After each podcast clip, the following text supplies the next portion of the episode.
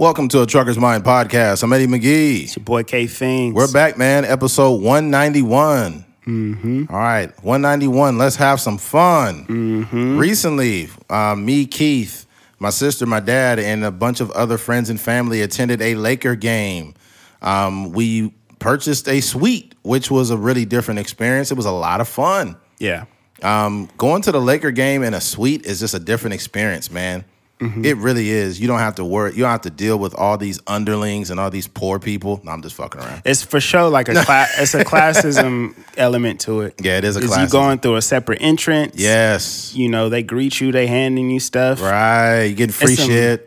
Articulate black people over there, you know. Yeah, it's it's hilarious. like you go through separate elevators. You go Yeah. through all this different stuff. Yeah. So the suite is like your own little private area for that time. Mm-hmm. Um, you got your own little private seating. You got gr- amazing seats where you see the whole floor. I think we had the best suite though, because of the angle in which we seen the game.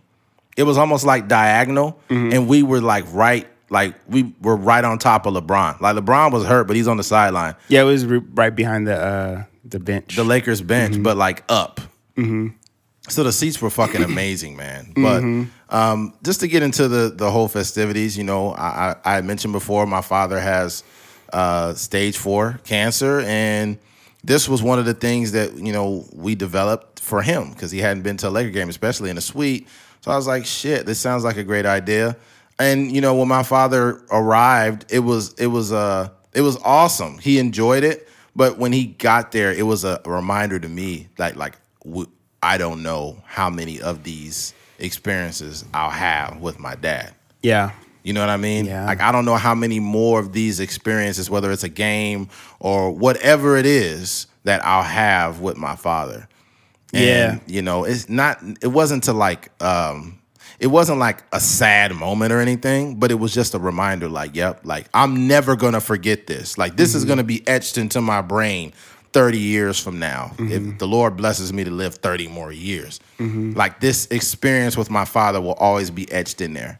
Yeah. Um, he had a lot of fun, man. You could tell that he would really g- genuinely enjoyed himself watching the game. He was shocked. Nobody told him he was going to the fucking Laker game. Yeah. Yeah, so that mm-hmm. that was cool. He kept calling me, and I just purposely didn't answer because I was like, "Fuck it, I'll just wait till he gets here." Mm-hmm. So yeah, it was dope. Yeah, I think it it was like what like what you're saying. Um the, I think the the older I get, the more I guess like introspective I get about, Right. you know, just people's lives. I, I was listening to the Brilliant Idiots and Schulz, he said this before, but on the last episode, he was mentioning how, you know, if you really calculate um, the amount of times you see your parents or, or how frequently you see your parents and you know their age and you could you could create this number or this formula for how many times you may see your parents again Right. based on the average lifespan of you know a, a, um, an American. Yeah. Um, and when you start to think about those things, like it, it, it kind, I think it to me it makes me really really sad in a sense, but it also makes you embrace um, the amount of time that you do have with your friends and family because you know we we are we are especially now we're we're only getting more busier.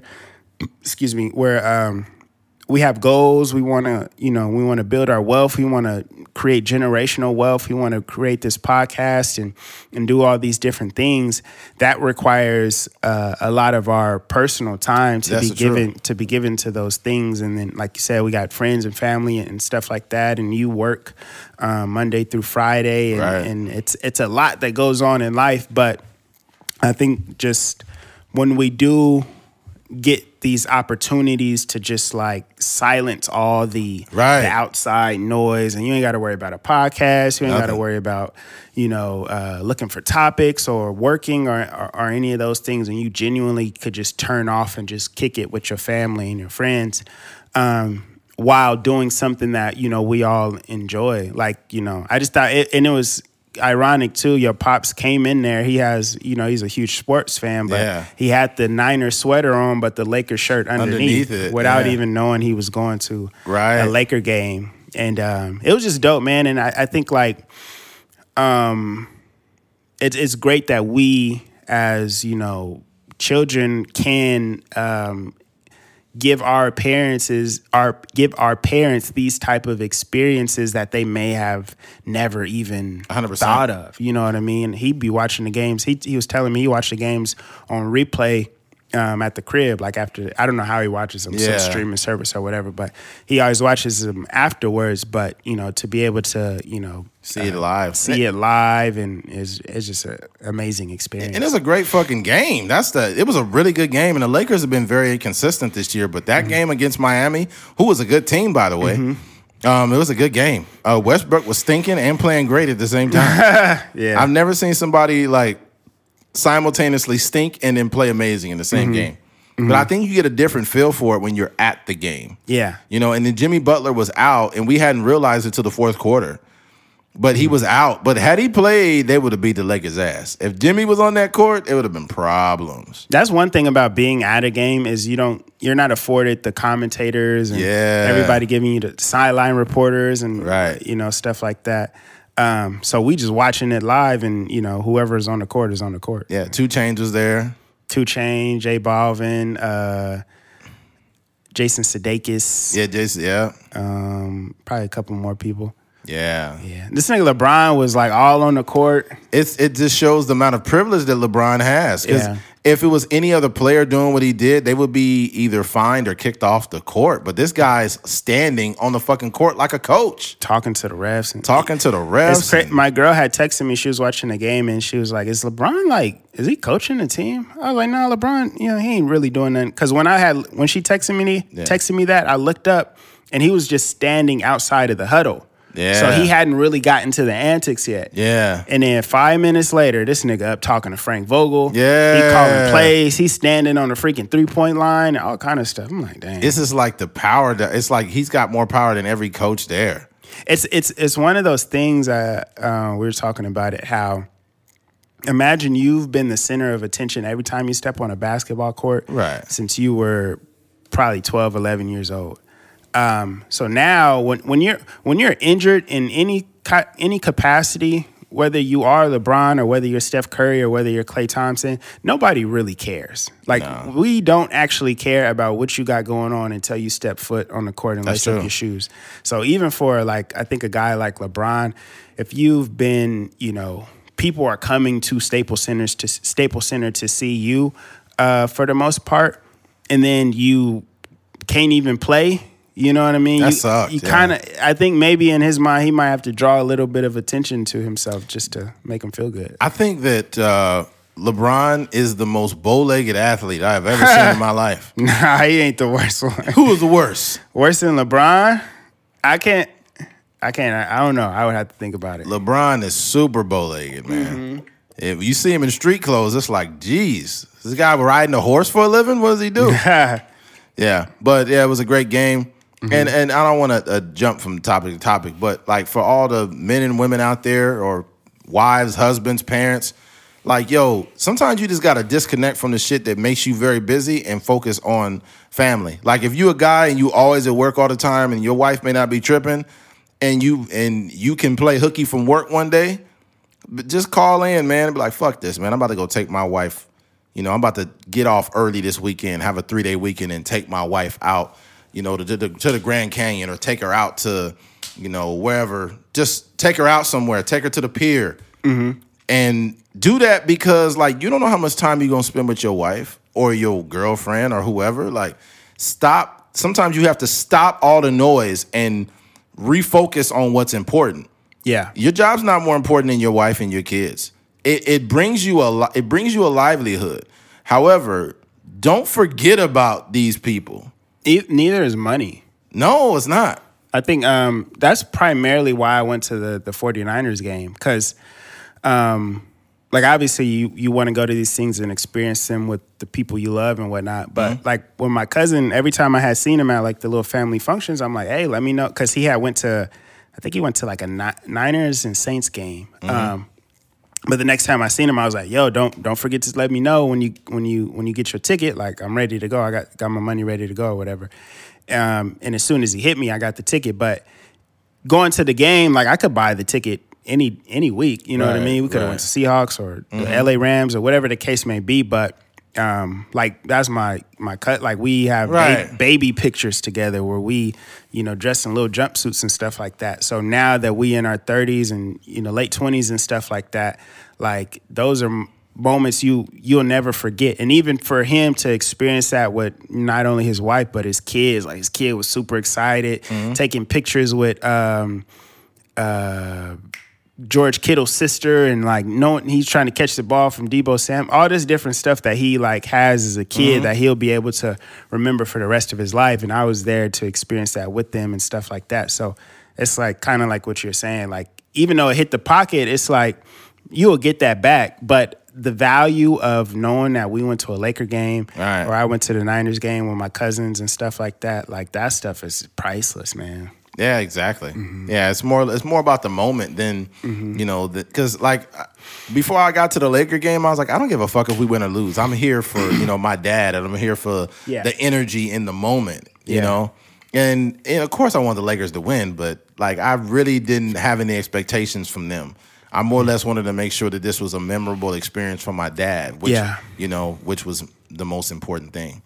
But yeah, man, just folks, just make sure you unplug sometime, man. Like I know, I know it gets hectic and whatnot, but if you are always on the move doing stuff, you can get caught up in that, and then God forbid somebody dies, Yeah. and now all they, all the memories you really have is of of them passing and going, rather than actually sitting down and having dinner. Mm-hmm. Or actually taking your wife out to this place. If you got kids, right? You got a bunch of kids, and you always with the kids. Like, man, pay your aunt, your cousin, or somebody to watch them, and then take your wife on a date, bro. Mm-hmm. Take her out somewhere nice, because you don't know how long this shit's gonna last for any of us, man. And and I don't want to keep reiterating the same point, but mm-hmm. it's just to like focus on what's important. Important. Mm-hmm. Of course, we need money to live for monetary purposes. Yeah. Or we'd be fucking broke, and then you can't afford to take your wife or anybody anywhere. Yeah. But yeah, but there's that, man. Um, I'm I'm thankful that I got to experience that. Glad Keith jumped on the board. Um, that meant a lot to my dad too. Keith popping up. Yeah, I ain't seen your pops in so many in so long, man. It was Yeah. it was good to see him, man. Yeah. So It was it was funny. It was a moment where like you and your sister, yeah, you know, got your little sibling thing going on, Mm-hmm. and your pops is like, man, like why why is they why is they going at it? Like why are they yelling at each other? And I had to remind him. I was like, bruh, like.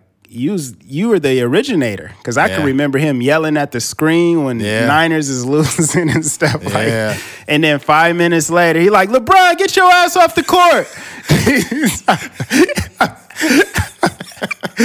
yeah, I think my dad got the most pissed off when I used to whoop his ass in, in Madden. When I used to beat him in a video game, he fucking lost it, dude. It was so hilarious.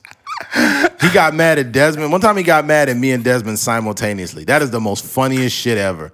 He's like, you motherfuckers, all you do is play the game all day. Y'all don't do nothing but play the game. You live, you sleep, eat, breathe the game, and then you play me. And I was, we was just sitting there like couldn't breathe, and he was dead serious mad. I think the worst. I'm, I'm gonna pinpoint it. The worst time that my dad fucking lost his shit. We- We were playing. I think I, I was playing with the worst team in, in Madden at that time, who was like an NFL Euro team. Oh yeah, back- way back I when they had the the Euro. Euro. teams. Yeah, So he's beating me. It's the fourth quarter. There's probably about 32 seconds left.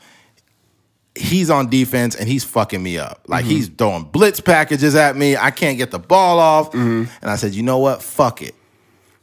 On this route, on this streak, there's only like really one fast guy on my team, mm-hmm. and and I if I could get him on a streak, I win the game. So as I, it literally is about seven seconds at this point. Mm-hmm. So I step back and I launch it, and he hits me. Ball floats up in the air. But you know how sometimes you could do a user, like if you press the button, you could jump, like it'll switch you to like a DB. Mm-hmm. Or it switched to could, a DB. intercept it. Yeah, but it, it switched to a DB, and my dad just pressed the dive button, and he just dived out of bounds. Oh, And I just ran for a touchdown. He's like, "Oh my god! Oh, oh my god!"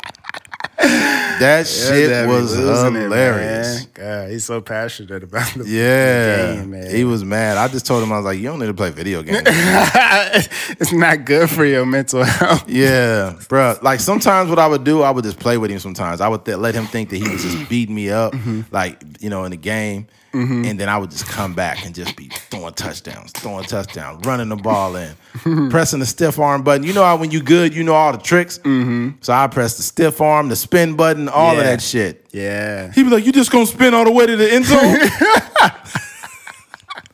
Those like mini glitches in the game. You can take oh my of. goodness, man! Desmond used to be the Desmond is the ultimate fucking cheater.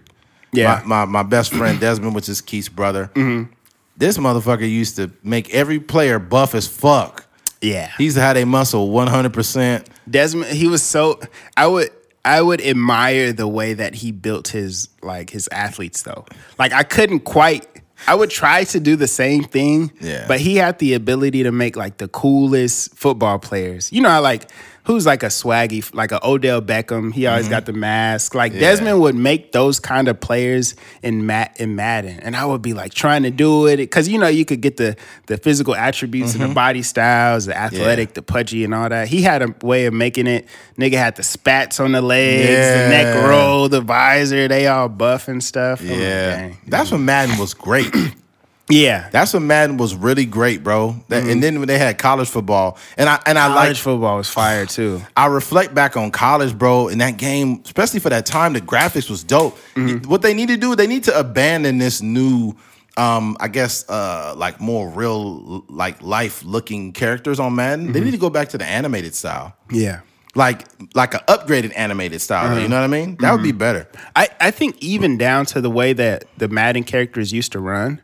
Yes. Like now there there was a time, maybe like 09, 10, where they looked like they were like sliding across the field. And it Yes, started to trash. look really weird. But the old the way that they used to run, yeah, it looked way better. So The way they used to run is you had to hold the button and they had to gradually speed up. Yeah. So even when they turned the corner, like you couldn't just stop. Like you Mm-hmm. you would at least have to like come down, but you could be running full speed on the new man and just stop. Yeah, just the So like stupid. the fluidity and the juke moves and everything look so dope. Yeah, this shit is like it's defying uh like science. Yeah. it's like, oh, si- a sidebar. Um, I actually uh started therapy a couple weeks ago. Wow. I didn't- Yeah. I didn't know that. Yeah, I have a, a, a, a personal therapist now. So, Oh, wow. Yeah, it's it's been pretty. good. I think like um, for any listener or even for you, um, Mm-hmm. they're actually more accessible than people realize. Like it's just a matter of like finding the person that takes the type of insurance that you have, um, and then the insurance generally like takes takes care of it. But Oh wow. um, yeah, it's it's been it's been a cool experience. I, I think I mentioned it before, but I have a lot of anxiety and trauma associated with alcohol, so that's primarily like the focus that that I have. Um, but I just think like, man, it's so like it's such a and it, and when I go in there, he's not like coaching me or anything. It's more of like a conversation.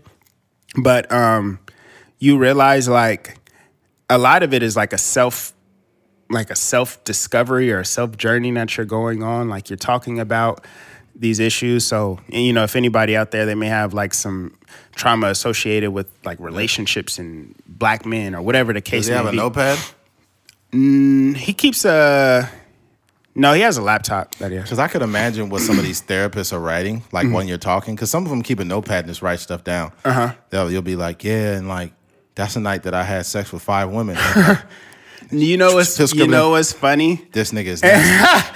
he was uh I, I'm, and i'm gonna butcher the joke um but when in real time it was pretty funny but um basically what happened was um um i had said something and i said um i was kind of describing like relationships that i have so i, I would say like you know my friend and my um, and my friend's girlfriend or something like that and there was a time in during the conversation where i was like um I said something along the lines of like my my girlfriend and then her friend's husband or something like that.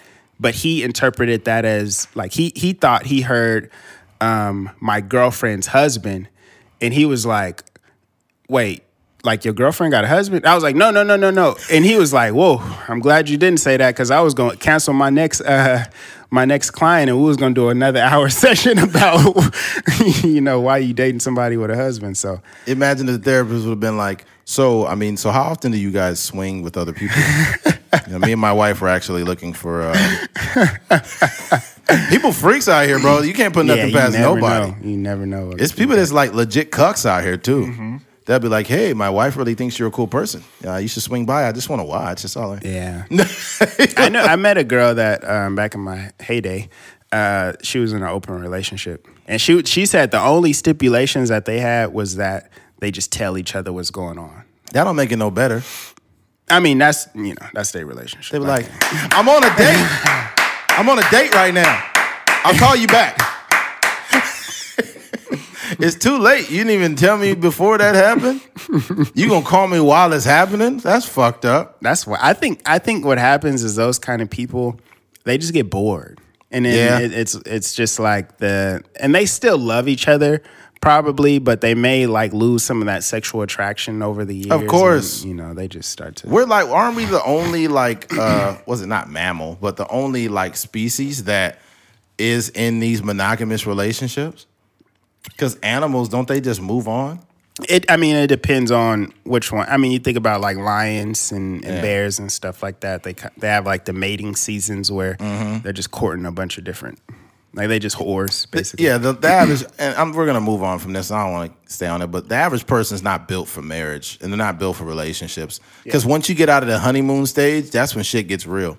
Now you have the reality that you're gonna be fucking the same person the rest of your life, and you have to be mature enough to do that. Because you're, you're, it's not like you're not gonna be attracted to them anymore, but you've done everything you could do with them. Yeah, every, every flipped them upside down. you done flipped them upside down, uh, did the dosey do, uh, y'all done ate each other's asses and shit. Yeah. Everything has happened already, so there's nothing extra you can do. Yeah, You know, so that's why some people just um, they be doing that freaking uh, stepping out or giving people giving each other hall passes. yeah. I think that just makes it worse though. Yeah, it, it's. I think one of the biggest things you have to protect in your relationship is like your partner's like jealousy. You know, Yeah. so if you're it, it- the whole hall pass thing, like it's not real because No. the, your your partners, whether it's the male or the female, their mind is going to be racing whenever you know. You know what? You know what brings up? I think it's some. I think it was a psychologist or somebody talking about it. What brings up? They say that in a long term marriage, what makes what makes them be more sexually attracted to each other or still do it is the fact that they have strong sexual urges from other people they want to sleep with. So they take those same that energy from that new person at their job that they want to sleep with, and they take out that like frustration on their spouse. What? Yeah. so, wild. so if you've been married for 25, 30 years and all of a sudden your wife is just really hot and heavy for you, It's it- probably some new guy. it's probably job. some new guy. She wants to fuck really bad. Dang, And then probably during sex, she might be like, Gabriel. You'd be like, who's that? Dang.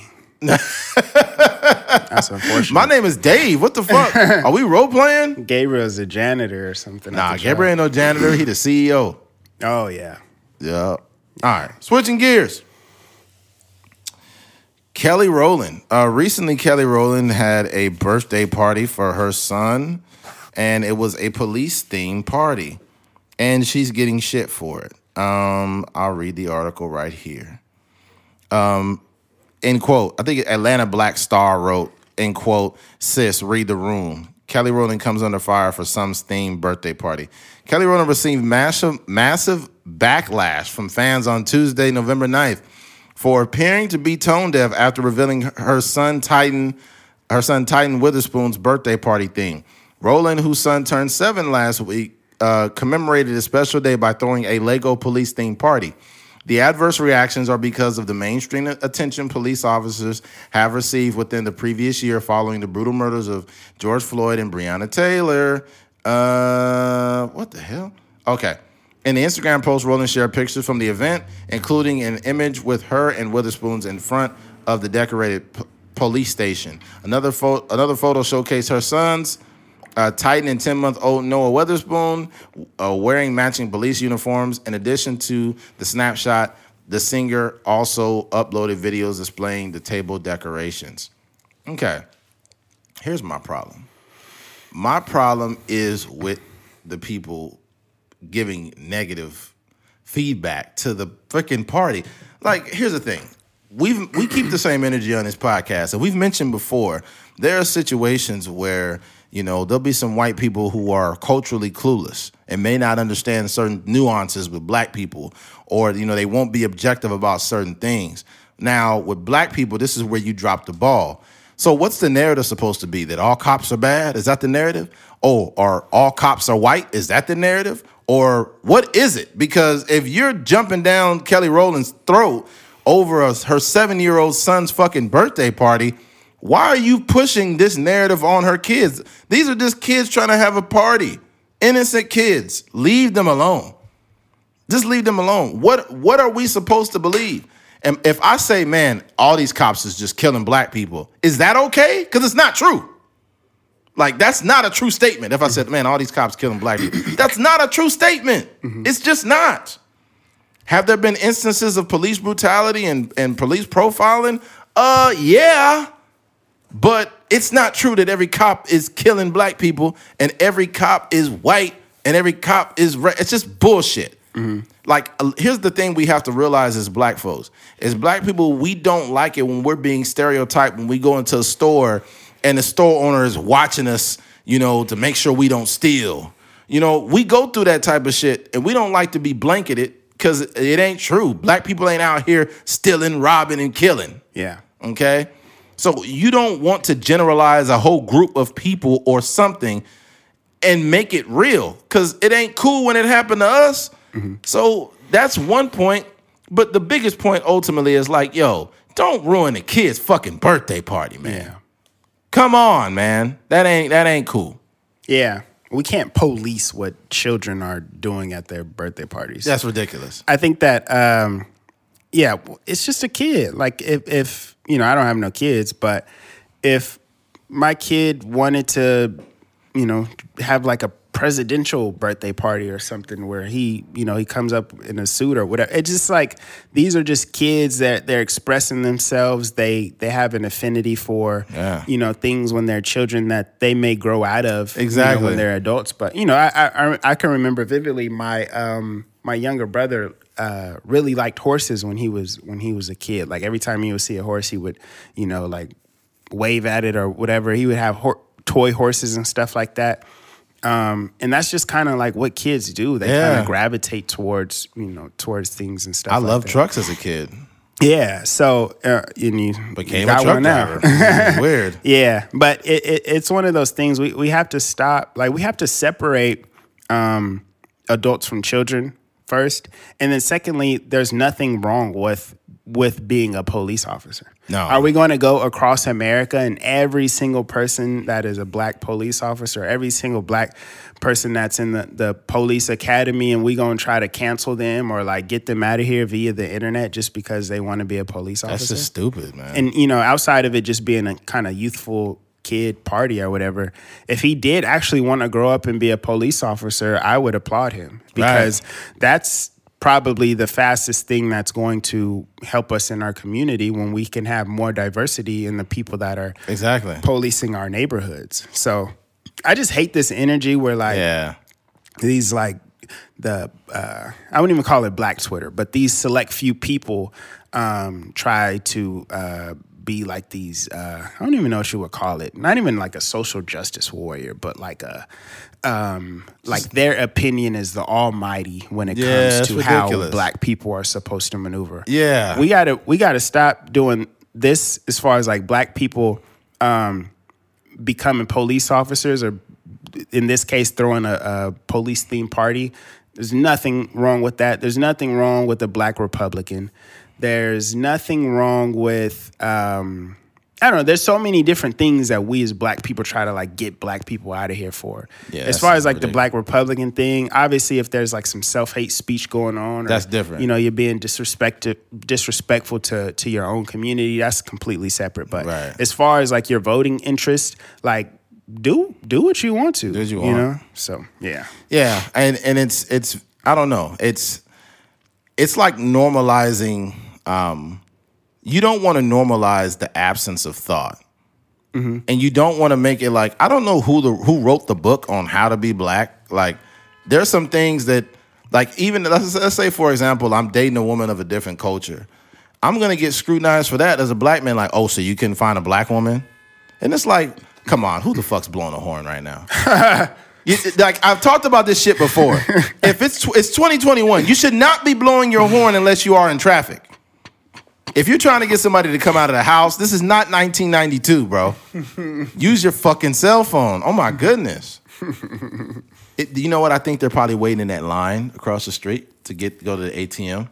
Yeah. It could be. Bank of I mean the Bank of America right here downtown is um it's a worst thing for your mental health. Oh my god. It's angry people, it's broke niggas there. Right.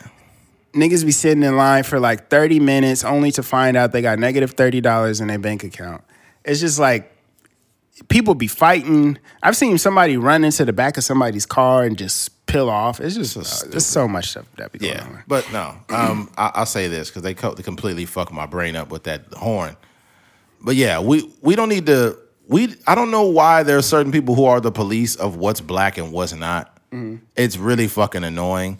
Not to mention, like if like you mentioned earlier, if somebody wants to be a cop, you should applaud them. We need good cops. Mm-hmm. Some people say we don't need cops at all. We don't need nobody. We need no cops. Like first of all, for legal reasons, you do need cops. Let's say, for example, somebody is coming around your property and you call the cops and the cops document that situation that person comes again and does the same thing and you have to inflict harm on that person you have police documentation to back you up in court showing that you've called the police to help you before instead of just flat out shooting or hurting a person now you have real documentation like the police have multiple purposes you know Even act, like car accidents and yeah, car accidents, all kinds of shit. You do mm-hmm. need the cops. I know people don't like that. That people, I've literally heard people say, "We don't need the cops. We could police ourselves. We could police our own communities. We don't need this." That's bullshit. Nobody can. If we could police ourselves, then we wouldn't be fighting in the store over toilet paper. or blowing your horn at Bank of America. We wouldn't be buying all the water and hoarding all the fucking food like we did during the pandemic. People can't.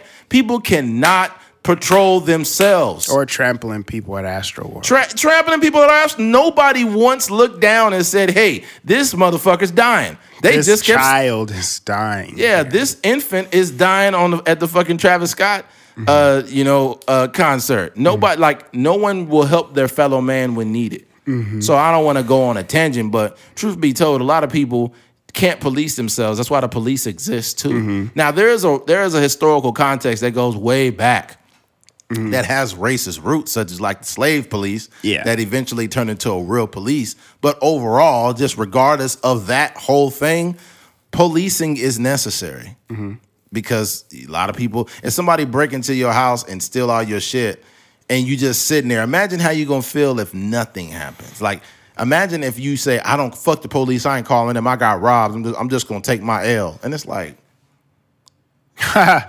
it's your right to actually contact the police. You've been a victim in a crime. mm-hmm. I, this one dude, I remember. Also, you want to, you know, sorry to off, but also you want to utilize the police because you're paying for the police. facts. Who who would want to pay taxes and pay, you know, all your hard earned money are going to paying the salaries and funding the ammunition and all this for the police uh, department, and then you like, man, I ain't calling them. Yeah, I mean, the police work for us. They're public servants, right? Now, have I had encounters with the police have uh, racially profiled me and treated me fucked up? Yes, I've had many of them. But I still, I've had interactions that were great with police also. I just don't, what I don't do, I live life according to, um, I'm not going to have this one size fits all because that is dangerous. Imagine if I said, man, every woman is a hoe. I don't trust them. I'm not even worthy of love at that point. Yeah. Because I just said every woman's a hoe. So why would I remotely even think that there would be any type of romantic outcome from that type of thought process? The same way when I hear women, I'll be like, shut up. When they be like, men ain't shit, all they do is cheat. And it's like, bro, if that's how you feel, that is the outcome you're going to get. And even if that's not the outcome, that's all you'll ever see. So every That's time how you feel. Date a woman. what? I don't know. I don't know what that game. Shut up, Keith. Yeah, but I, I just think if that's the outcome, you're gonna you're always gonna see that. Even if a cop gets behind you and he has mm-hmm. no malicious intent, he just wants to tell you, "Hey, man, you made a left turn two times. You didn't use your traffic. You didn't use your light. I'm just giving you a warning, man." But you're gonna be like, man, you pulling me over because I'm black, bro. Why are you pulling me over because I'm black? And it's like, dog, you literally drove through two fucking stop signs. Yeah. And you never use your signal not one time. So you two things can be true. You know, some of these motherfuckers pulling you over are racist. And other times they just doing their job and trying to tell you, hey man, don't do that. But to reel it all back in, let's stop ruining kids' birthday parties, man. As a kid, man. That's a kid, man. Yeah. Yeah, and I and and it's Because it, it never ends. No. You got to think like, um, you know, if, if it's some sort of theme thing or whatever, it's we can always find something that is wrong with the theme of the party, whether it's, you know, Disney and discriminating against whatever, or Mm-hmm. You know, uh, Fox or you know, whatever the case may be. It's just it's always going to be something. But I think we we um kids are innocent, man. They don't have no no uh, no malice intent when it comes to them trying to pick a theme for for their party. Yeah, I want to send a shout out to Kelly Rowland for not ruining for not ruining her kid's birthday party because what'll happen is parents like parents become dictators of things instead of like really allowing their kids to be happy sometimes. Sometimes parents want to tell you you're going to go to this college, you're going to go to this school and you're going to be a doctor. Fuck that. Parents need to stop that shit. Mm-hmm. Because that's their life, not yours. You need to know when to let the fuck off the gas pedal sometimes. Some parents are dictators of things and they fucking ruin it for people. Yeah, And then and then when the kid does not fulfill the dream that you have for them, now they're oh, you know, they, you know, I can't believe what are they doing? You know, why are they doing podcasts? Why are they doing it's because they love doing podcasts. It's because they love creating content. They don't love the life you try to give them. So to mm-hmm. reel it all back in, I'm glad that Kelly Rowland didn't say, Oh, we're not doing the police thing, but you could do anything else. yeah, I'm glad that Good she her, allowed it. man. Yeah, I'm glad she just let her kid rock out with the police shit, man. Nothing wrong with it. Nothing wrong with it. So I just we bring this up just to say, like, yo, as two black men sitting here, you know, we have these conversations when we have them about race or anything racial, we try to make them constructive. Because if I got on here and I just said, yo, white people racist, they need to get it together. And the police is just killing people. They need to get it together and stop killing black people. We need to get rid of the police. If I had that type of opinion, it's a shit opinion. It's not a real opinion. It's just an opinion that I'm supposed to have. Like let's say if you if you uh for example, there have been like white people that have platforms, whether they're like athletes or whatever, and when they stand up and they say something like, you know, I have black teammates, you know, and I feel like Black Lives Matter or whatever, you're gonna see a sea of white people like, oh my God, look, he's pandering for black people. Have you ever seen that? And it's like maybe he's not pandering, maybe he actually cares. Yeah, You know what I mean? Mm-hmm. It's just we need to change the way that we actually view the world because it's it's skewing our view and it's fucking up everything and it's also just feeding into the echo chamber we believe in. I think if you really have any type of belief system, you should challenge everything that you say and everything you believe. That's what makes you objective. Is when you can challenge every single belief you have, and if you find cracks in it, you can update your programming instead of just saying like, "I think like this only." You know what I mean? that may make you even stronger in your belief. Also, A hundred percent. You know, if you're like, man, why is this? Why is this the norm? Why why do we do this? Or why is Right. this? Um, why do people think like this? So Yeah. That's how the world changes for the better, and that's how that's how the world becomes more inclusive in a lot of ways too. Uh-huh. Like remember back in the day when like the you know the skinny blonde girl was like the the face of beauty. Mm-hmm. Nowadays it's like thick, uh, Mm-hmm. like thick women is in. They thick women was not in in the nineties. Not Thick like women, that. Thick women got the most Instagram followers. Oh yeah, if you if you would if you narrowed it down between skinny and thick, the skinny girls is left out in the cold, man. Yeah, It's all the all the thick ones, even the ones with the surgeries. but I, I you know, you know, I think that is a, a product of um, letting like the people's choice. You know what I mean? Because when you think about if you if you think about media, right? So say it's a um, a shampoo commercial or something like that, and they got the blonde, you know, beautiful blue eyes, all all this kind of stuff, right? And um, the person that is hiring the the actor or the model or whatever to to do that job is just hand selecting that person. But when you think about Instagram, it's more of a you know you you have uh it's it's a better sample size you Mm. know so you have like the opinions of the masses or the majority Right. so um and i don't i not I, I don't know of the the um blonde skinny Mm. blue-eyed woman that is like uh comparable to like a Brittany Renner or something like that Mm. but when it comes to just you know if if a guy had the opportunity to follow like a Brittany Renner versus the the comparable skinny whatever girl, um, they're probably gonna pick Brittany Renner because she just Mm-hmm. Yeah. have. The opinion of the masses love asses. There you go. That is what's been going on. The opinion of the masses love, Love asses. And I win, you know, and uh, I wish we could.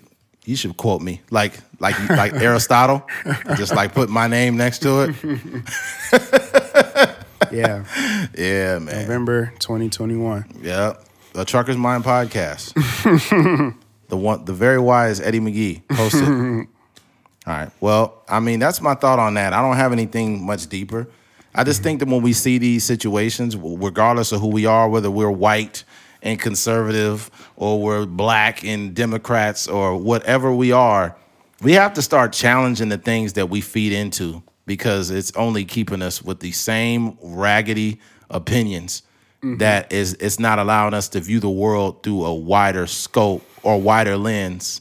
Yeah, it's No. just conventional wisdom. you know, Yeah. a lot of times it's not necessarily wrong or right. It's Yeah. just the norm. A hundred percent. I guess like guys like me, I guess I, I view the world through you know rose colored glasses now. Mm-hmm. I guess, mm-hmm. but a lot of people don't. They're just like fuck this shit.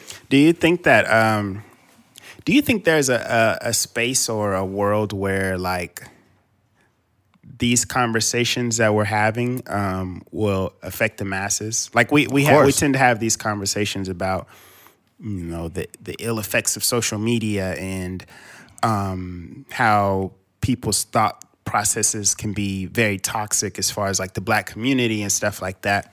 Um, um, and sometimes it these things happen, um, and they do need to be talked about. But Yes. sometimes it it's like a it's a cycle, right? So today is Kelly Rowland. Tomorrow, it you know the the few weeks ago it was Beyonce and Jay Z with the um, Basquiat painting and the Tiffany Company and them being mad at and then a little bit before that it was Jay-Z and the NFL he's a sellout. All these different things right? I'm I'm curious to know is there, is there ever a space where we can you know have these conversations and you know it affects the masses? Or do you think it's just going to be a case where it's like we can kind of uh, touch a few people here and there and they'd be like oh I never even thought about it like that. I mean, it, it depends on how much people evolve. I think that if the world starts to evolve, these conversations can come to the forefront. But until then, there will be continuous people with these very non-objective conversations, such as you know the the fucking Bill O'Reillys of the world, and you know uh, the Ben Shapiro's of the world, and you know you got Democrat or liberal versions of that on their side. Like none of our conversations will come to the forefront until the rest of the world starts to evolve. Because what happens is, is even if a person that lives inside of an echo chamber hears our opinion about something, they will push back on it because a lot of people, if they even hear out your opinion or your thought process on something, it they'll have to challenge their own beliefs, and they don't want to do that. Yeah. They're they've they have bought into what they believe so much that there's nothing you can say or do to veer them the other way. And it's not even my job to veer people left or right. I just feel like we need to extend the conversation past this brick wall that we laid up. Like we can't think past this brick wall for most people. Mm-hmm. And like if you knock the wall down to get more information or to be more open-minded, you know, then it's like, "Oh, well, he's a conservative now." Or, "Oh, he's a Democrat now." And it's like, "Don't label me just cuz I stepped outside of that." That's it. That's I think that's been the one of the biggest growths as far as like my perception. Because when you're coming up and you're starting to learn about politics, obviously you grow up black, you're on welfare, all this kind of stuff. You you just think like Democrats. Shout out to welfare, yo. shout out to welfare. uh, put that one in quotes too. Aristotle. But um, you you know you're thinking of me when we're growing up, and you're like, oh, you know, Barack Obama is the first black pres- president. He's or he's running for president, and um, when you start to get the right to vote, you're like, man, I have to vote for uh, Barack Obama because he's black and he's a Democrat. Um, and then you actually get a little bit more information on how the world works and you know mm-hmm. the different um, political views each of these these parties has, and then you kind of do a, a, deeper dive and you realize like the parties used to be switched around yes. where black people were primarily Republican, Republican and mm-hmm. um, then you realize like well you know if you're on pace or your goal is to be a very wealthy person and the way that Republicans look at wealth versus the way that liberals look at wealth, it starts to make you just kind of question yeah. things. And you, and and even you don't the the ideals of a person is not necessarily like their political affiliation. Right. So i am not. I don't know if I would ever vote Republican. I can't necessarily say that. Mm-hmm. But if I did happen to be this multi billionaire and then you know I end up voting Republican, that doesn't mean that I don't care about the mm-hmm. black community or right, you know, right. care about you know the underprivileged kids in Bakersfield that grew up in a similar area or trying to uh, provide them opportunities. But when you do vote like that to the masses, they'll be like, "Oh, he don't care about right. whatever." Or so I just think like you know as you, you as you mature and you you kind of like you you zoom out a little bit on, right. on, the world, you start to develop different ideas, and you don't even lose your core. You just right. understand that the world is full of a bunch of nonsense, and they're trying to like, you know, it's like a it's like a mind control. And I don't exactly. want to sound like Kanye West, but a lot of the stuff he says is um, um, a little bit outlandish. Yeah, but if you look bit. at some of the uh, the themes of the things that he's saying, like I, I as of now, I don't necessarily even have a problem with him uh, voting Republican. I think some of the other stuff he said was a little bit dangerous, but um, when you just think about the way the world works, it's like like you were saying, like man, question everything. Yeah, I, I think in ways like I like I'm liberal, but I'm like fiscally conservative. Like mm-hmm. I, I, it's a lot of things that that I believe in both parties, mm-hmm. right? So to like label yourself as one thing is another problem too. And it's like they put up these two parties to kind of drive a wedge between people's thoughts. Yeah. You know, and it's almost like if you lean left and you're like, you know, there's a lot of things on the left I don't agree with, you know, with the whole with the taxes and and you know making you want to re- uh, report the things you get on PayPal and all of that, yeah. so you can be audited. And it's like, man, we already don't know where our money going, and now you want to tax us for that? Like, come I, on. I, I also think like the world is more nuanced than like yes or no. Right, 100%. You know, sometimes we feel ma- like maybe, and sometimes there's a gray area. Like there, even if you think about like sports fans, right? There was a um, your boy that uh, was at the game. I think um, he had the Dallas hat on when we went to the Lakers. Oh yeah, yeah, yeah, yeah. black dude. And he was like, uh, I think he was. I don't know. He was talking to you or your pops or something like that. Yeah. But he was basically saying like, I am from Dallas. Uh, I'm a Mavericks fan and I'm a San Antonio Spurs fan. Mm. So I say that to say like it's uh, very tri- especially sports and politics as well. It's very tribal. Like you're either a Niner fan, you're a, the the Rams is a little bit different because they just moved to LA. You got a bunch of LA people just kind of jumping on the bandwagon. Yeah, but you either Niners fan or or a Raiders fan. But there might be somebody that's just like a Bay Area like sports fan or something like that. Or they may be an Oakland A's fan, or they may like some players on the Oakland A's, and they may like some players on the Giants. So I say that to say like the world is a little bit um, you you we should have the opportunity to say maybe. We should have 100%. the opportunity. And like you were saying before the pod, like of course we're Lakers fans and Niner fans, but like we fans of sports. So 100%. if we go to the LA Rams game and watch Von Miller and, right. and uh, Odell Beckham and you know uh, Stafford out there slinging the ball around, we can have a great time, you know, still. So yeah, hundred percent. Mm-hmm. I think the number one thing people miss out on, like the number one point that people miss, is two things could be true. Mm-hmm. You know, where they say, "Well, this is this and this is that." Just because one thing is true doesn't mean something else is false. Mm-hmm. You know, mm-hmm. which is it's it's ridiculous. They do this with politics too. Mm-hmm. Like two things can be true, and we should have a conversation about all of those things. Yeah. But there's that. I'm not gonna I'm not gonna keep harping on this because this is a conversation that could go on all day, especially when you bring in the element of politics. and I just don't have enough energy to really talk about politics. Yeah, Yeah, I, old and gray. Yeah, I'll, be, I'll turn into uh, uh, Joe Biden by the time we get done. there. Oh, um, I didn't get to ask you this over the phone, but how was the uh, the Snoop and Joe Rogan uh, podcast?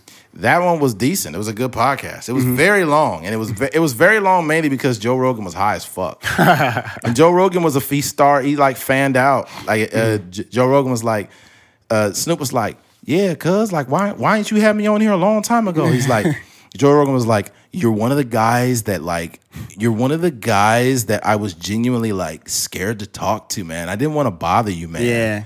And he was like, Man, how the fuck you gonna bother me, Joe?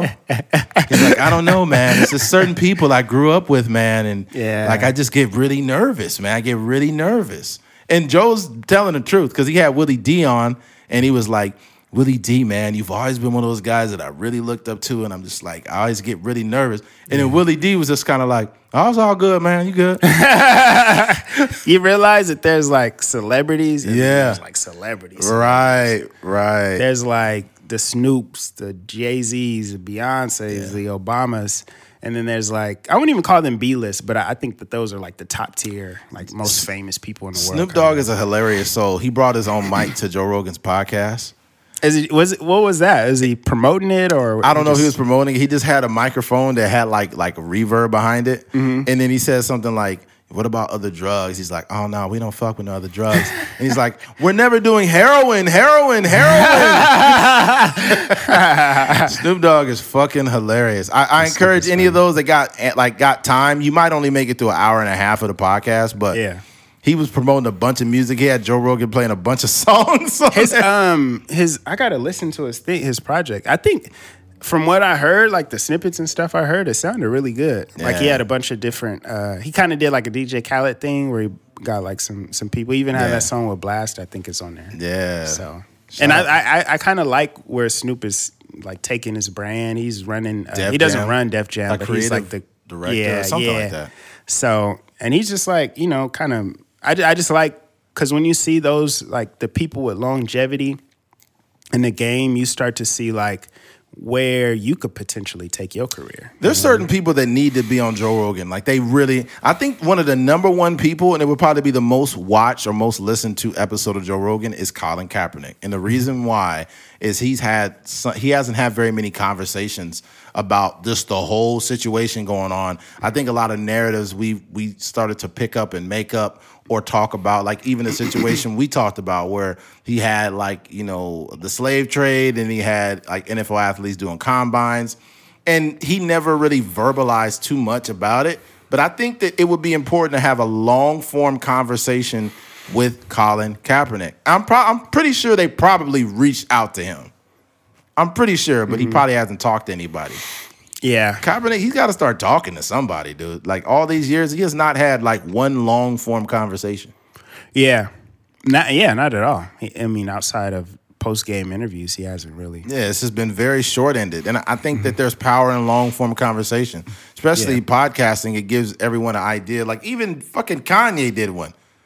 Yeah, yeah. I think I think that I think the the thing that what Kanye I think Kanye West did himself like a kind of related to what you're saying about Colin Kaepernick. He did himself a I guess a good thing because um, he was able to expand upon some of the tweets and stuff that we seen. I was like, yo, this nigga is crazy. But um, with Colin Kaepernick, you know, like you said, some of the uh, um, some of the like his TV show and some of the themes in there and some of his uh, political stances and um, what he's been doing or what he's been dealing with behind the scenes that we may not be privy to. Like he he'll be able to expand upon those things in a in a two hour, three Yeah. hour conversation. Even Drake did one. What I think he did one at the top of 19, right? With Elliott Wilson, Yeah, was that in 19? uh, I think so. I know I it it was in. I think it was in 19. It wasn't in 20. I don't think. I could be that was locked down for sure. they like they they say that that's they call it Drake's compound. That's a huge fucking place he lives in. Yeah, yeah. He's posting all over Twitter when it was. I mean, not Twitter, but uh, Instagram and stuff when it was being built. Yeah, that shit's big, man. Shout out to Drake. All right, uh, switching gears. Um, Jeff Bezos' girlfriend um, recently, Jeff Bezos um, and his girlfriend, like what? What? I'm trying to think of where they were at. Hold on one second. Some gala, I think. Something like that. some gala. Red carpet, something. Before I read the article, um, actually, I'll read the article right now. Um, video of Jeff Bezos' girlfriend Lauren Sanchez thirsting over Leonardo DiCaprio has gone viral. News anchor Lauren Sanchez and the Amazon founder have been dating since 2019 after Jeff after Bezos split from his wife at 25 years, Mackenzie Scott. But DiCaprio has proven he is still one of the Hollywood's biggest heartthrobs, with Sanchez visibly enamored after they met briefly at an event over the weekend. Sanchez, 51, was attending 10th annual uh, Los Angeles County Museum of Art. Um, art and film gala presented by Gucci with her boyfriend and one of the richest men in the world when they bumped into Once Upon a Time Hollywood actor on a red carpet. Uh, the news anchor's reaction to meeting DiCaprio has been a hit online, and a clip posted by Twitter has been viewed more than 8 million times at uh, at the time of publishing. The bizarre, somewhat awkward moment has prompted a wave of memes as people joke about Sanchez thirsting over actor while her partner is standing right beside her. Okay, before I even weigh in on this, I'm going to read a definition of probably what best describes this here. in and this is the definition of micro cheating, micro cheating.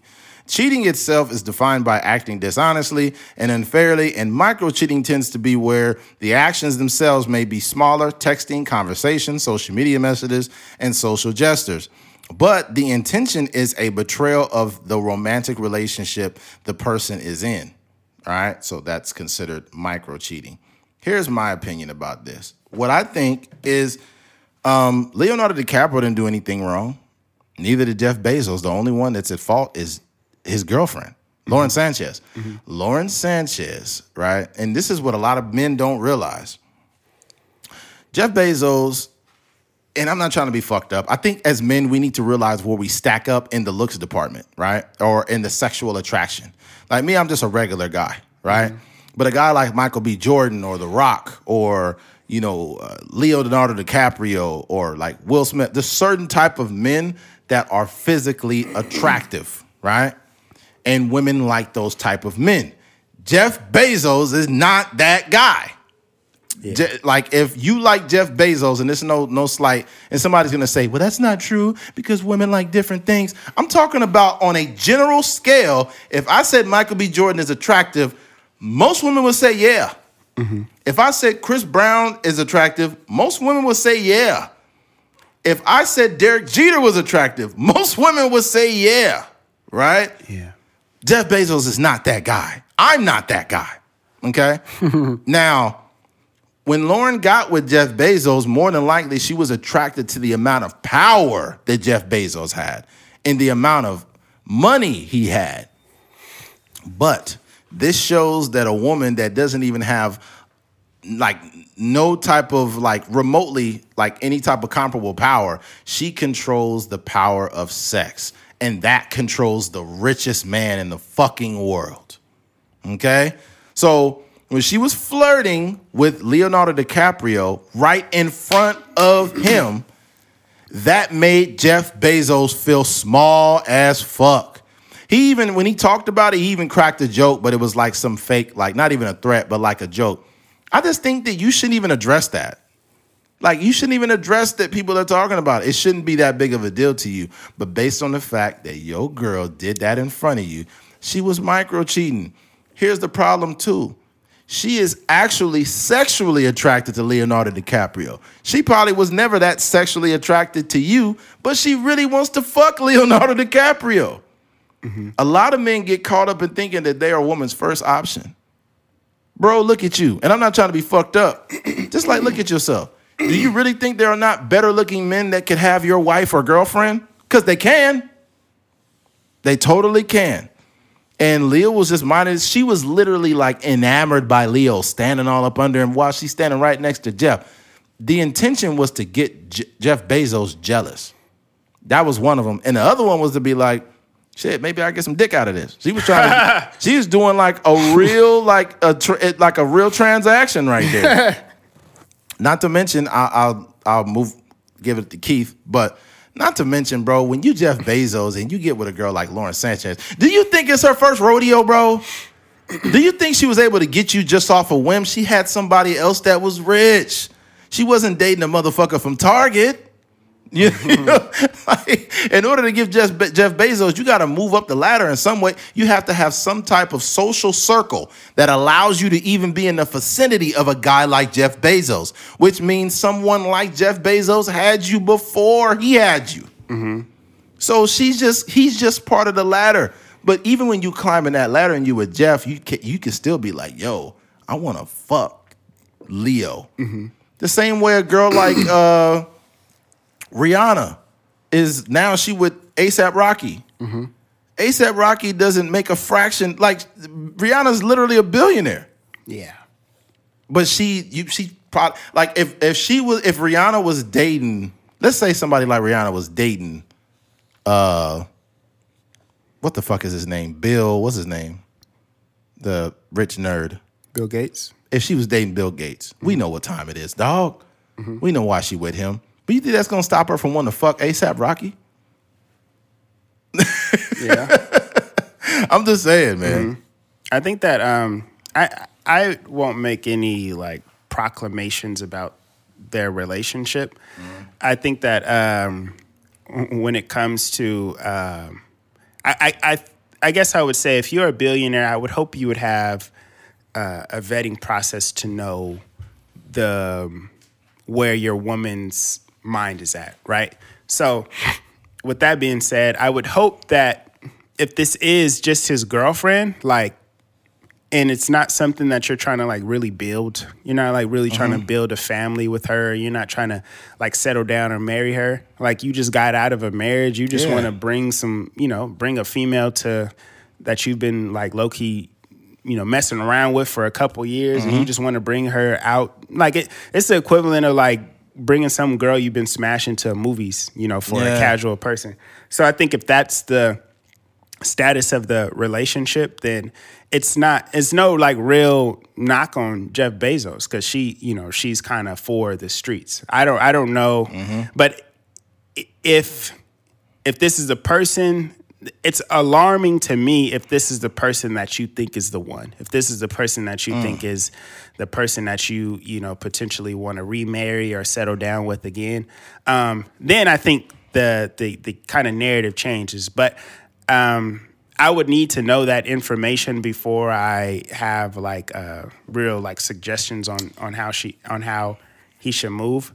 Um, but like you said when it when it comes to um, the people that are kind of if the narrative is like this is his girl, this is the person that he wants to, you know, spend the rest of his life with.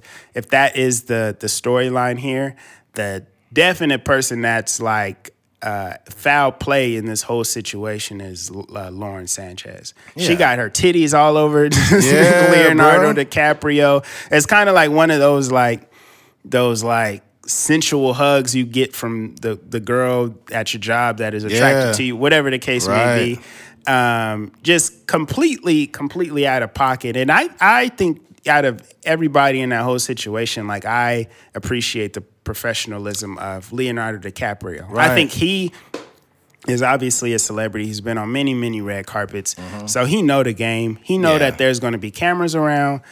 Even if he did, um, and I, I don't even like his his uh, you know his uh, notebook is crazy as far as like the women that he's been, Right. um, connected with. So a person like Lauren Sanchez, I don't even see him like outside of you know being Jeff Bezos' girlfriend. I don't even see him like you know Really trying He probably pursue like, ugh, I would never, you know, I wouldn't touch step foot in there. But um, just the the professionalism he had, like he just kind of kept it short. He he Yeah. walked away real smooth, and you know he was making sure he wasn't like you know overly affectionate or anything like Right. that. But she had the she had the googly eyes. She did, and the thing about it, man, is is like you got to realize she's. I don't know how often she is in that type of social circle. So she could be fucking. Mm-hmm. she's a free, they said she's a newscaster or something. yeah news anchor. Yeah. So that doesn't mean that she's always in these type of social circles. Yeah. You know what I mean? And she could be like, oh my God, that's really Leo. right? So, fellas, this is a lesson learned. Let's say for some reason, you know, you do something for a living and, you know, somehow Michael B. Jordan is around and then you look across the room and your girl is grabbing him by his arm and like talking to him and touching him on his chest and stuff, like giggling in his eyes. At that moment, you just need to know to get rid of her.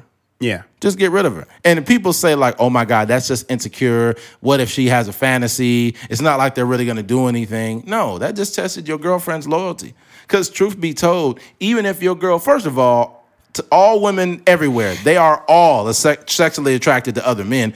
They just don't act on it due to their current relationship, whether they're married or engaged or have a boyfriend. So I expect you to do the same thing.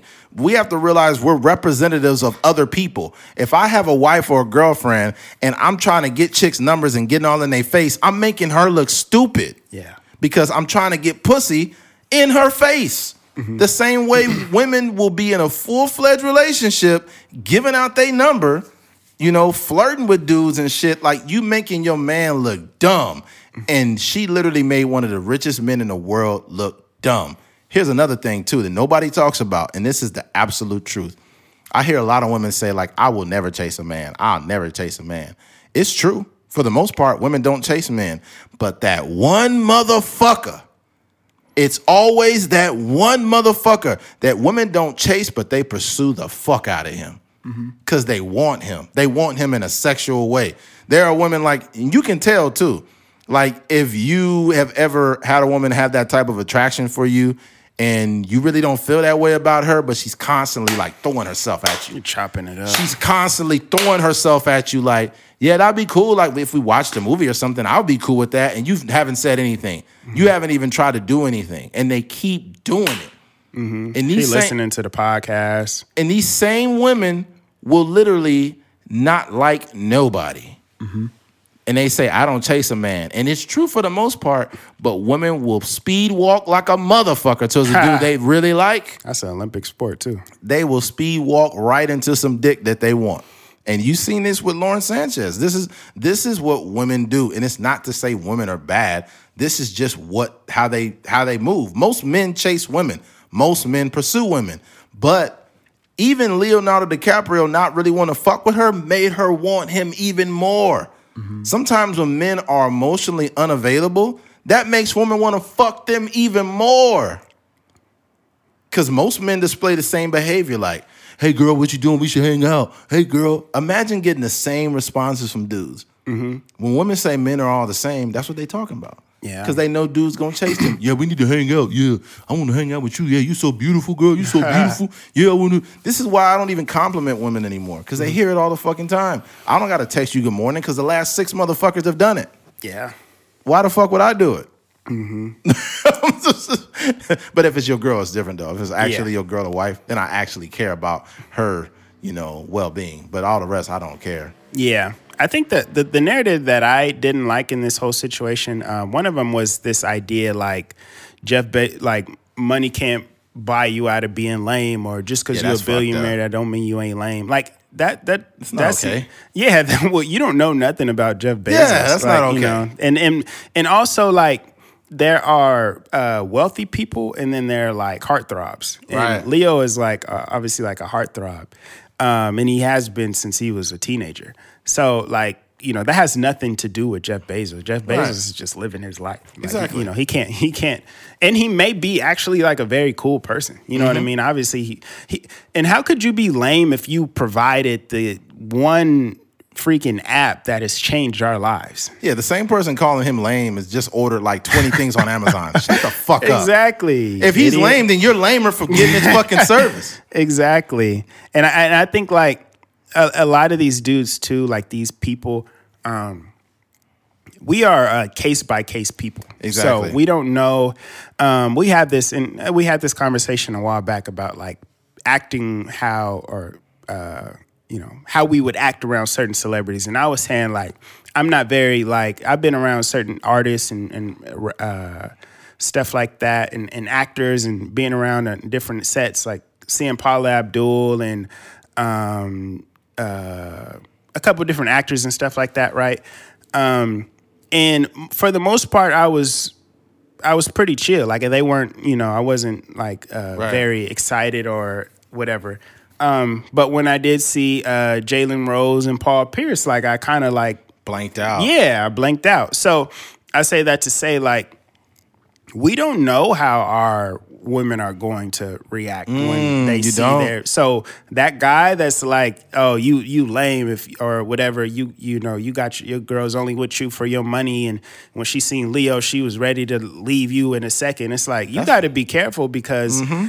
For the most part, we not seeing we not gonna see, especially in Bakersfield. You ain't gonna see no celebrity just at, at a restaurant or something like that. So you Yeah. got to be very careful about how you speak about these things because let Chris Brown pop up in Bakersfield or let Oh, Chris yeah. Brown pop up in your town at your job or why y'all go to the Mm-hmm. movies together and see how she react. I think women have a, a totally different stack of rules for the men that they desire.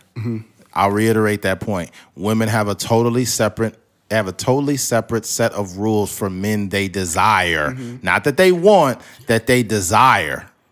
Right? You have to be an active listener too. Like listen to the things your girl is saying, and you'll be able to determine more about who she is over time. Because nobody knows. Nobody really knows. Here's the thing: if you had a, a, a off, if you had a like a, you were in a room full of people, friends that you've known, put a million dollars in the middle of that room and see who does what. Uh-huh. Everyone's gonna react differently. Sometimes, Squid Game. yeah, everybody gonna. Act, I've never seen that show yet.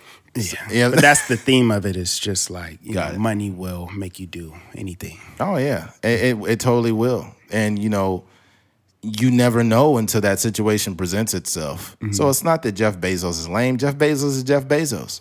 Not He's not lame. huh? He's not lame. I'm not saying. I'm saying it's not to say that he's lame. Yeah, I'm, I'm just telling people out there that he's not. Like he's Yeah. a billionaire. He created a great company that we all use and utilize. So- But he could be lame in the sexual realm. Mm-hmm. What I mean by that is he could be lame in the sexual realm where this guy is a guy who's been married for a long time. So he hasn't been on the market that long. And if he wasn't, he been cheating on his wife though. he, who knows? We don't know that. He was texting people on email. Oh. His employees and stuff. Well, he's probably, I don't know. Yeah, probably was doing that too. But the thing about it, as being a truly single man that wasn't stepping behind his wife back, he don't have like real, um, uh, uh, like experience with like having certain energies and certain women around, like dating. So that's the biggest issue. First of all, I think it, there's a certain amount of uh, we we live in a codependent culture where he's not married anymore, but he still feels like he's obligated to have a woman on his arm at these events. So the smartest thing he could have did was not have a woman who Popped up Dolo, huh? no, not even Dolo. He could have did it solo, but what he could have did is have a young lady with no identity, just a chick that's like he could have paid for uh, an escort, a very beautiful young escort that just came and chilled with him. He probably fucks her here and there. And it's the, and I know it sounds terrible to say that, but a lot of rich men buy escorts because they don't have the time to invest this um, to invest their energy in a woman. What would be the difference between that person? What would be the difference? Sanchez? Because the, what would be the difference is the escort would know the assignment. That's the difference. Like, Like I'm, she's not there to be Yes. enamored by celebrities. Exactly. She's there to be with me. So she would know the assignment because I paid her. Got you. Versus Lauren Sanchez, who's like, you know, act like she all about Jeff. And like, oh my God, it's just, it's little, this is my only chance to get some dick from Leonardo DiCaprio. and she ran across the room and made the richest man in the world look stupid. And it's not, and it's not his fault. And this, this is, can happen to any dude. Mm-hmm. I was telling Keith before the podcast, there's this girl I used to go to high school with, and she was going into the store, and I just seen her and said, Hey, how's it going? She reached out for a hug. I gave her a hug. I'm very conscious in how I deal with women that I know around their husbands because I don't want no smoke with nobody, right? This is pre or post podcast, Eddie. This is just recent. Oh yeah, it's post podcast, Eddie. Yeah, it's so- different out here. Ah, I guess whatever. so I see her, and then like um, I was ready to walk off. Like, hey, it's good seeing you. Then she started asking me questions, and she started like walking up kind of close to me, and I was like, oh, I know what she's doing. I know what she's doing. She's trying to trigger an insecurity in her husband, and me and her husbands are me and her husband are completely polar opposites. I'm tall, he's short. All of this, like, it's making his mind wonder about like if his wife had relations with me or something. Yeah. And women like to trigger the insecurities of men. They will never admit it, but a lot of them do it. And she she she's the type of person that uh, on the car ride home, like Hey, was everything okay in there? Like, I don't, I didn't want to overstep my bounds. Yeah. I hugged her. Like, you know, good and well, you was in there trying to, Yeah. draw something out of him. There was another time. There was another time. God's honest truth, man. There was another time where I was at work and the truck had broke down. I was waiting for mechanic to get there, and um, there was a young lady that was behind me, and I assume she's probably around my age, and she her tire was blown out, and I was like, "Yo," I was like. You blow. I said, I'm waiting here too. You need some help changing the tire? I could change it for you. He's like, Oh no, it's okay. I got my boyfriend on the way. And then I was about to walk off. She starts talking to me. Mind you, this woman had, I don't know if this, if this is a very important detail of the story, but this woman had huge breasts. I'm talking about fucking massive breasts. And I'm talking to her trying to be cool, but you just can't help but notice her breasts. And like, I'm looking at her in the eyes, and the eyes kept drifting down, and I'm trying to walk off, right? Especially because she mentioned that she had a man. So we're still talking, and it seems like she's intentionally trying to like keep me there. All of a sudden, her boyfriend pulls up. Yeah. he pulls up in the truck. I'm standing there. Him and I guess his friend or somebody gets out, and then uh and and and I said something, and she said, "Oh yes, it's him." And like his truck broke down. I was like, "Yeah, I was just sticking around making sure things are good." And he's like, "Yeah, we're good here, man. We're good. We're good." Dudes be hurt, man. And he was like legitimately affected by the fact that his girlfriend played him. You know, you know why I don't be there. I mean, you have a, you're going to have an emotion. You know, you 100%. see a girl talking to some random guy and she's smiling and stuff. You're going to have some emotion towards it, right? Oh yeah. Um, but I tend to like be composed in, in those situations Yes. because I know if she happens to cheat or if she entertaining or exchanging information or whatever, then it's just over. A hundred percent. You know, what I, I can be mad at the breakup, but I'm not going to be mad at like I'm not going to like hype myself up, getting my mind to spinning. Like, oh, what is she doing? What's going on? It's just like if I have evidence of something, then that is the end of it. Yeah, but more more importantly, I think as men, we need to we need to hold ourselves to a standard that's so high that it's like if she is dumb enough to do something like that to us, she fucked up because there's only one me. Yeah. And you will never get that back again. So if you willing to fuck that up, that's your problem. That ain't got nothing to do with me. It's only one inventor of Amazon. That right. So you know, I'm gonna tell. Hey, look, I hate to say this, Lauren Sanchez, but if all your packages coming slow, you should have you should have played your role. should have played your role. You've been waiting on that fucking uh, that that mirror set for the last two months. Jeff Bezos Jeff Bezos packages wasn't big enough. That- oh, yeah, yeah. Je- You said Jeff Be- Jeff Bezos' packages wasn't big enough, yeah. and then he just come out of nowhere like, but I can ship faster. it may not be a big package, but it comes on time. Got the expedited shipping. expedited shipping. Uh, that's crazy. You know it's gonna be fucked up if if Lauren Sanchez goes to the Amazon and then it'd be like you have been removed from the prime prime benefit. Uh, that's funny. hey, Oh, that, this is a uh, kind of tangent, but um, I was listening to DJ Akademiks, and he was talking about um, some of the players that are getting into the the podcasting world, Mm-hmm. and he was saying like Apple and Amazon is uh, about to get into the whole podcasting. They thing. better. I think all of them are gonna get involved. Like because I think that the idea of podcasts were kind of like I won't say kept secret, but the analytics and deals and all the stuff. A lot of it is barely coming to the forefront now. yeah, I think the one that needs to move on it the fastest, like literally, is Netflix. Mm-hmm. Do you know what you want to know what's hilarious? Do you know who just literally got involved in the streaming game? Like as of like two days ago? was that? Redbox. Oh, they late. Yeah. I went to my PS4 and it said like uh, you know, uh download now, whatever. And I was like, what? And and it has like they have streaming on there, like of movies and like some shows. Yeah. And then you could rent videos through there. So I'm like, dude, you guys are like literally like you probably about over three years late. Why? It doesn't make sense. They had they had they had the the movie world in their hand. They you know, did. we would we would go there all the time. You, it's cheap, it's convenient. You don't have any employees. Like if they made that quick transition, just the brand alone would have been enough to like carry Yeah. it on to the streaming stuff. I mentioned something quite a while ago, but it just, I mean, well, I mentioned it privately to Keith, but I don't think it's ever going to happen. Netflix needs to come out with their own theaters. Mm-hmm.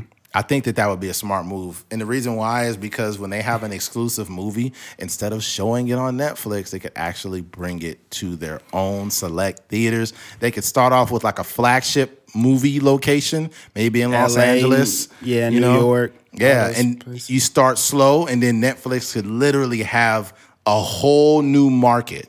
Yeah. Because, I mean, Amazon doesn't have an Amazon theater, they That- just have Amazon Prime. And and the thing about it, and I don't know the overhead or whatever of of having a theater, but um people still want that experience. Yeah, like exactly. it's nothing like watching a movie at home is cool, but when you're in the Right. theater, you got the popcorn. It's just a, it's like watching a game. Mm-hmm. Like you know, watching a Laker game on the TV is cool, but when you at the game, it's energy is. Russell Westbrook missing three pointers and stuff. It's just a whole different atmosphere when you're seeing it in person. Yeah. And I think what would happen too, they could like what they could do is is literally have, you know, if you're a Netflix member, it would automatically discount you Yeah. like fifty percent. That'd be dope. It's just an another revenue stream. You Mm-hmm. you think about it, uh, like a Marvel movie, um, like Endgame or something like that. Those are a billion dollar movies. Mm-hmm. Like they're over the course of six months or something like that. They're making a billion dollars in ticket sales. Yeah. So to think like the the type of revenue stream for a, a poppin' Netflix movie, um, how much money that could bring in, and we we know that the streaming services are not uh, paying out as much as box office movies anyway. So Here's the fuck. Here's the here's the thing though. What Netflix can do, and and I just I don't know why I thought about this. They can have movies that you know you can see like the the trailer. It could say um, Netflix in Netflix theaters only, right? But they could have it to where Netflix users that only exist in like California or wherever the theater is, they would get the notification and no one else would. Mm-hmm. So it wouldn't be like a like a not like false advertisement. It'd be like in Netflix theaters only, but it would only be like that message would come across in California where that theater was. Mm-hmm. So it would heighten the amount of like I guess pandemonium to go to this theater and see what it's about. Yeah. If you have a couple selected movies that come off that platform, such as you know the new cowboy western movie that was all black people, uh, The Harder, Harder They, They Fall, Fall. great Yeah. fucking movie. I seen that it yesterday. needs to be in theaters. That should be in theaters. It But should be in imagine if it was an exclusive Netflix theaters. Mm-hmm. The movie with The Rock that just came out. Haven't seen it yet. That could be in mm-hmm. Netflix theaters mm-hmm. exclusively. Because Netflix, if they don't make these upgrades or changes, then it's it's because like because sorry to cut you Yeah. off, but they don't have they're not making any money outside of subscriptions. right. all the companies that they're competing with, whether it's Amazon, Apple TV, Apple has freaking. We're recording on a freaking MacBook. You know what I mean? Um, and Amazon, we just talked. You know, they're shipping stuff. They're Yeah. creating content, and they're out. They have like gave Gambino an exclusive deal, and you know they're actually hiring the the great creators and stuff like that. Um, as far as Netflix goes, it's literally like they're banking on, and I think it's going to fizzle out eventually if they don't try to, Yeah. know, get a different stream of income. Yeah. um, they're just banking on people, more and more people subscribing to um, Netflix. I don't, I don't personally, I watch Netflix, you know, because of my girlfriend has the account, but I haven't personally paid for Netflix in years. You know what I mean? Wow. What a terrible person. Yeah, I just mooch off of other people. but uh, you know, it's just it like you said that that would be a a great thing. And and even like it's it's super competitive now. Like even uh I have Apple TV and I am I paid well it came free with my when I bought my iPhone, but um I'm going to continue to pay for Apple TV because the the quality um, per per show or per content mm-hmm. created on there is much higher than Netflix. I, yeah, I think what Netflix needs to do too to make even more money is I think that Netflix is very well aware that people share these accounts. Mm-hmm. I think that they give people people are giving each other passwords. So what they should do is have to add on an additional subscriber under one account. Mm-hmm. You know, it'll be extra. Like a cell phone plan. Basically, yeah. Mm-hmm. Add on an additional subscriber to the same plan for an extra dollar fifty or something. Mm. I think that would make them so much fucking money because now it gives them the option to use the same code as someone else, and they could simultaneously still use that same account. Mm-hmm. I need, I should be working for um, Netflix, man. I'm in the wrong job. Yeah, you messing up, bro. Dude, you know how much money they would make off that? Just think about it. If you added an additional subscriber for a dollar fifty, because you're not making any money when people are sharing accounts. They make it. They don't make it as.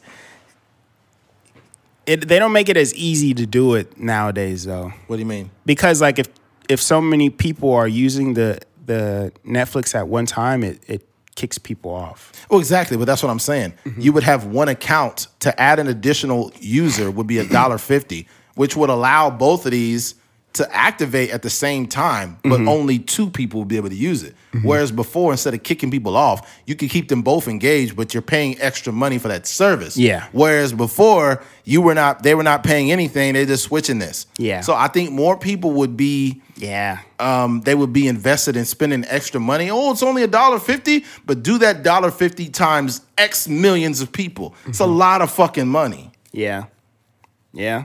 But I think there's. I think their problem is not subscriptions. I don't think they have a subscription problem. No, no, no, they got all. like a, a content slash like a world problem. They don't. Yeah. They they just need more. They need more. I don't think that they have a subscription problem. It's just if you really want to, if you really want to run it up, that's how you run up even more subscription. If you're in the business of subscriptions, this would like double or triple the amount of subscriptions, but they would be an attachment to a main account. Yeah. So it's just another way for them to run it up. But I think the theater would be dope, especially in Los Angeles. It's probably one of the biggest between Los Angeles and New York. Those two markets are fucking massive. They what they really. I mean, it's already a Silicon Valley company, so they should. Uh, Right. They should throw something up in the. It's like a sample, like you know, Yeah. uh, the Amazon wholesale. What is it called? You know how they have the the store where you can walk in and you don't got scan anything. You Yes. stuff- Wherever that store is, like Yes. that little sample size or whatever, like throw that up in this, in San Francisco or whatever. Yeah. and um, you know, just run, run it like that. Is it like you? I forgot how it works. You, you, it's like you pre-order it, or I forget. You, It's like well, you're it's like shopping on Amazon.com. Mm-hmm. You know, you don't you're not swiping your card or anything. Everything is just kind Mm. of connected. So when you, I guess it like scans your phone while you're walking through the store. So everything that's in your basket or whatever, you just literally walk out. wow. So. But they, they just did it. I mean, it, those stores aren't everywhere. Nah. But um, say Netflix just threw one up just to spend a million dollars or whatever, renovate Hell a, yeah. renovate a, a, a theater in the Bay Area or whatever. I don't think it would be successful. I know it would. Because I know how people are, and I, I know it's new. It's new. It's new, and since you know Netflix is so massive, it would it would. And by the thing is, it's like if it let's say it wasn't, you would just cut your losses. But I mean, fuck, you put one in Los Angeles. I mean, whether it's in Hollywood or wherever it is, you put that big ass theater there. You know what would change the game too? Um, the fact that you can watch TV shows on in a theater. Oh so my say God. Squid Games had like nine episodes, Oh right? they my may be like an hour long. Say you maybe you could split it up into two chunks or whatever, or maybe a nine hour block on Wow. a Saturday. You just get your, you know, get your popcorn, bring your kid, or not, not bring your kids. It's a rated R, but, um, you know, bring your wife or whatever, and y'all just sitting in there for nine hours, like, Not even not even binge watching. Binge watching that's you you wouldn't it would be fucked up. Showing episode 9 only. Showing episode 8 only at this time. Yeah. Having slots of people who may be further ahead or behind in the series. That's a great fucking idea. Though. Yeah. My you goodness. could pop up once a week or a couple times a week, like Yeah. knocking down episodes in the theater. Yeah, they'd be like showing episode nine, and you have multiple theaters. Uh-huh. Episodes seven through nine. May- Let's say you binge watch, but they only allow two. I think you shouldn't allow no more than two episodes.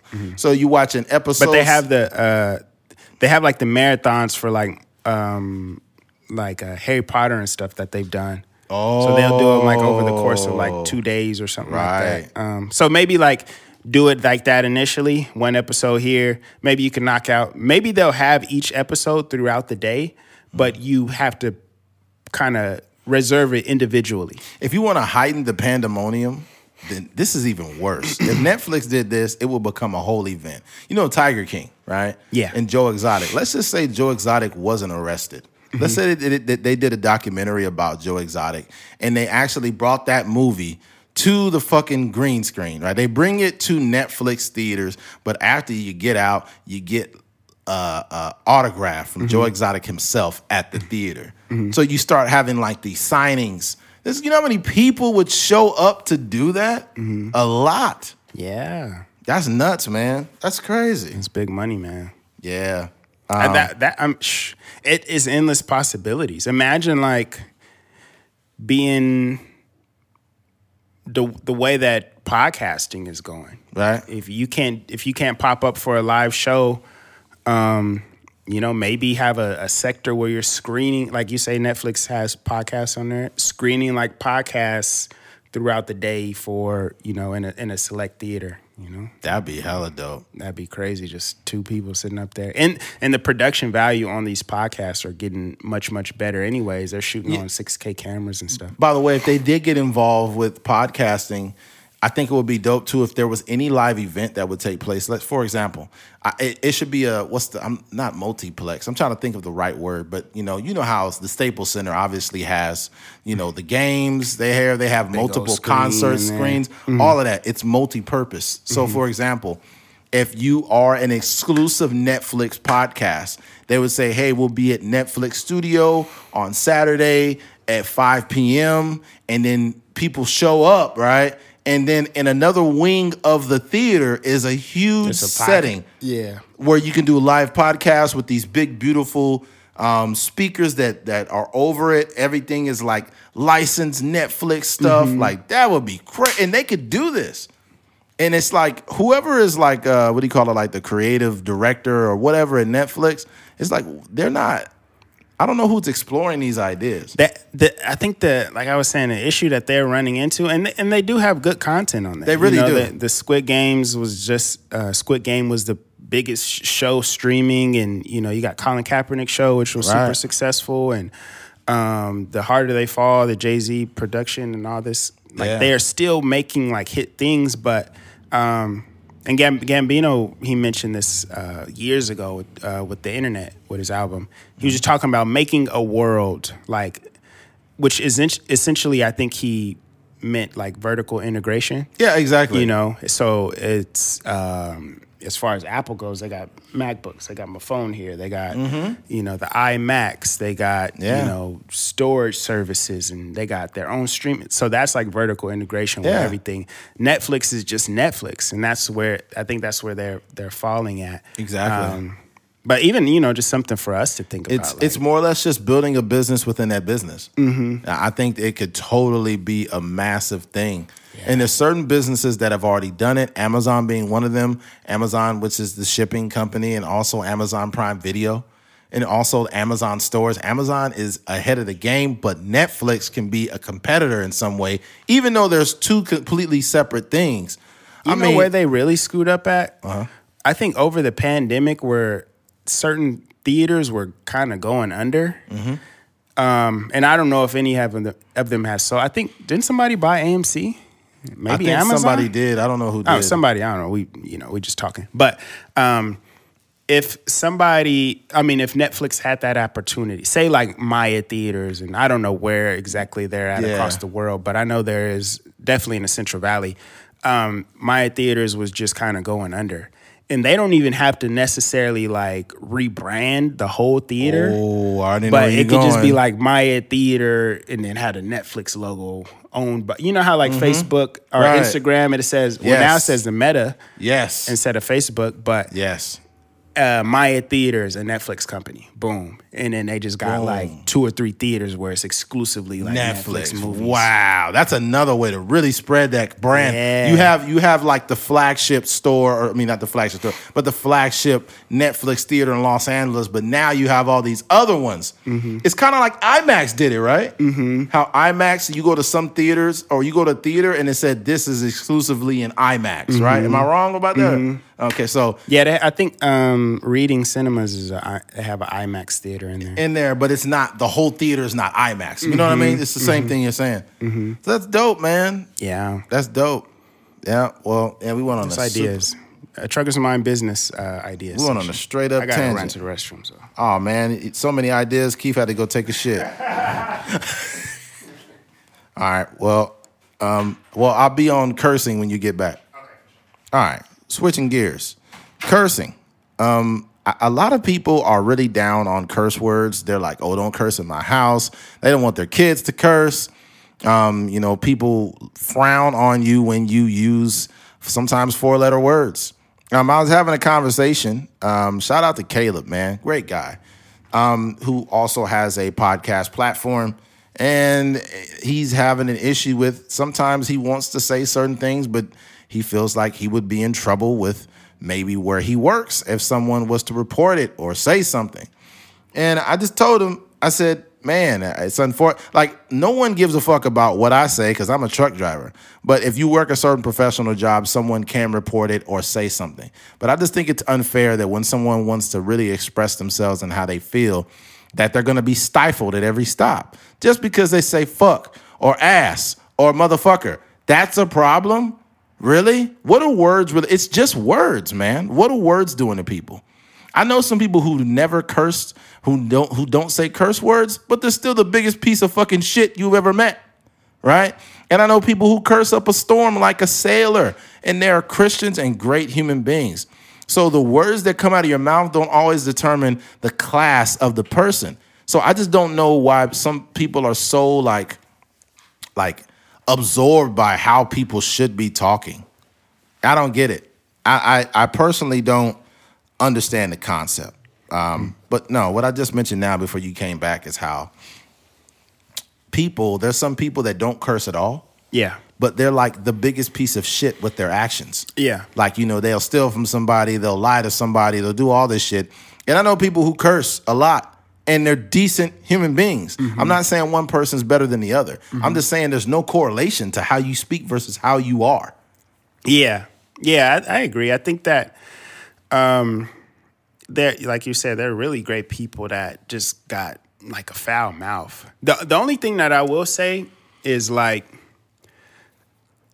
there's a time and a place for everything. Very true. in a sense. Like I don't necessarily agree with the fact um, when you there's there's a certain people or certain settings where you should respect, right? Yeah, So true. let's say That's very true. let's say a Trucker's Mind podcast pops up at a at a, a junior high or something like That's that, the- and of course the kids they're cuss, but Yeah. there's like a certain level of professionalism that you should Yeah. that you should carry.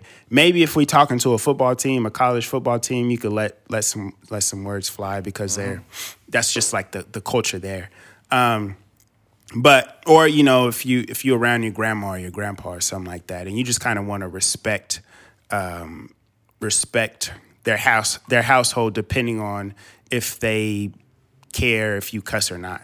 Um, but just overall, I think that uh, people have this this idea of like swearing like it's like it's like the most heinous thing a, a person can do when it's just because because what happens too is like you'll have a person uh, personally like cussing around you or whatever using certain words. And then they'll go right ahead and turn on netflix and watch whatever movie where they they cussing in, in the movie or they're listening to certain songs where it may be super sexual but um, it's just it just kind of like you're always going to contradict yourself in those cases when you're this person that's like Yeah. cu- cursing police Yeah, it's kind of like when people first heard Kirk Franklin go off on his son. yeah like you motherfucker. he sounded like he was about to like say like a like say a sermon. Yeah. but he was cussing his son out. Mm-hmm. I was like, man, I thought he was gonna beat his son's ass in the, in the name of Jesus. I was like, God, this nigga's about to snap. They need some, yeah, they need some real therapy in it. Yeah, Kirk Franklin's like, look here, bitch. I'm like, damn. Yeah. And I, I wasn't. I think like we talked about the situation with Kirk Franklin and, and his son. And I thought his son was a punk. Yeah. Like you, you got to record your dad, you know, because he cut you off. Like he basically stopped paying for all your shit. So you you cut him off, and and basically, um, I don't know what do you call that? I- not not you weren't. He wasn't extorting him, but he was basically like recording him to make him look bad. And then he Yeah. released the audio, and you, he's like thirty something years Yeah. old. You too old to be doing that shit to your dad, man. Yeah, that's that's out of pocket. But I, I think, what about like in terms of like a disagreement, like how how that how that would look as far as like, like say you're say you're having a, a argument with your wife or something like that, and y'all are you know your the the conflict is not being resolved by any means, and then Okay. like s- certain, I guess, certain curse words are just flying like casually. How Mm-hmm. how how would that be taken or? I, I think that I think in that situation, um, you should be very aware and cognizant of the words that come out your mouth when you speaking to people you really care about, because you can say some things that really reduce that person and make them feel like they don't even belong there. Mm-hmm. Like if you tell a woman, like, let's say y'all get in an argument and you say, "You, you your sorry fucking ass," you say something like that to somebody, you've reduced them to nothing. Mm-hmm. So you can use words to make them feel bad. And it's not just curse words that make people feel small. Mm-hmm. Because I know people who go to church every Sunday who don't curse that do the exact same thing. Yeah. They'll be like, you need to be saved by God. I don't know what it is. You you need to go to church. You need the Yeah. Lord. You need the Lord. When somebody tell you something like that, like you need the Lord. You need the Lord Yeah. that's like you using God to judge me. Mm-hmm. You know what I mean? Mm-hmm. You you want to know a, a Christian's way of telling you to fuck yourself? I'm gonna pray for you. Yeah. I'm gonna pray for you. Mm-hmm. So you may not be cussing me out, but you telling me to fuck myself, and you doing it through the scope of the Bible? Like, get out of here! you got to be kidding me, man. I'm gonna pray for you. I'm gonna pray for you too. yeah, that's real. You know, you over here, you over here subliminally judging me, telling me you gonna pray for me. You need to pray for yourself in the process, Yeah. and why your life is the way it is. Don't worry about what the fuck I'm doing. Yeah. You know what I'm saying? The Mm-hmm. hell. I, I you was telling that story about how the the dad was like, "Hey, hey, don't don't cuss around my, my son or whatever." Oh yeah, I, I was at the store and this dude was like, "Excuse me, uh, can you please not curse around my son?" and like, I, I I wasn't disrespectful, but I didn't really like acknowledge it. I just like left it alone and just Yeah. stopped really talking. But I'm thinking like, dude, as soon as your son goes out the fucking door, they're gonna hear all the worst shit, and I guarantee you, your son's probably cursing too.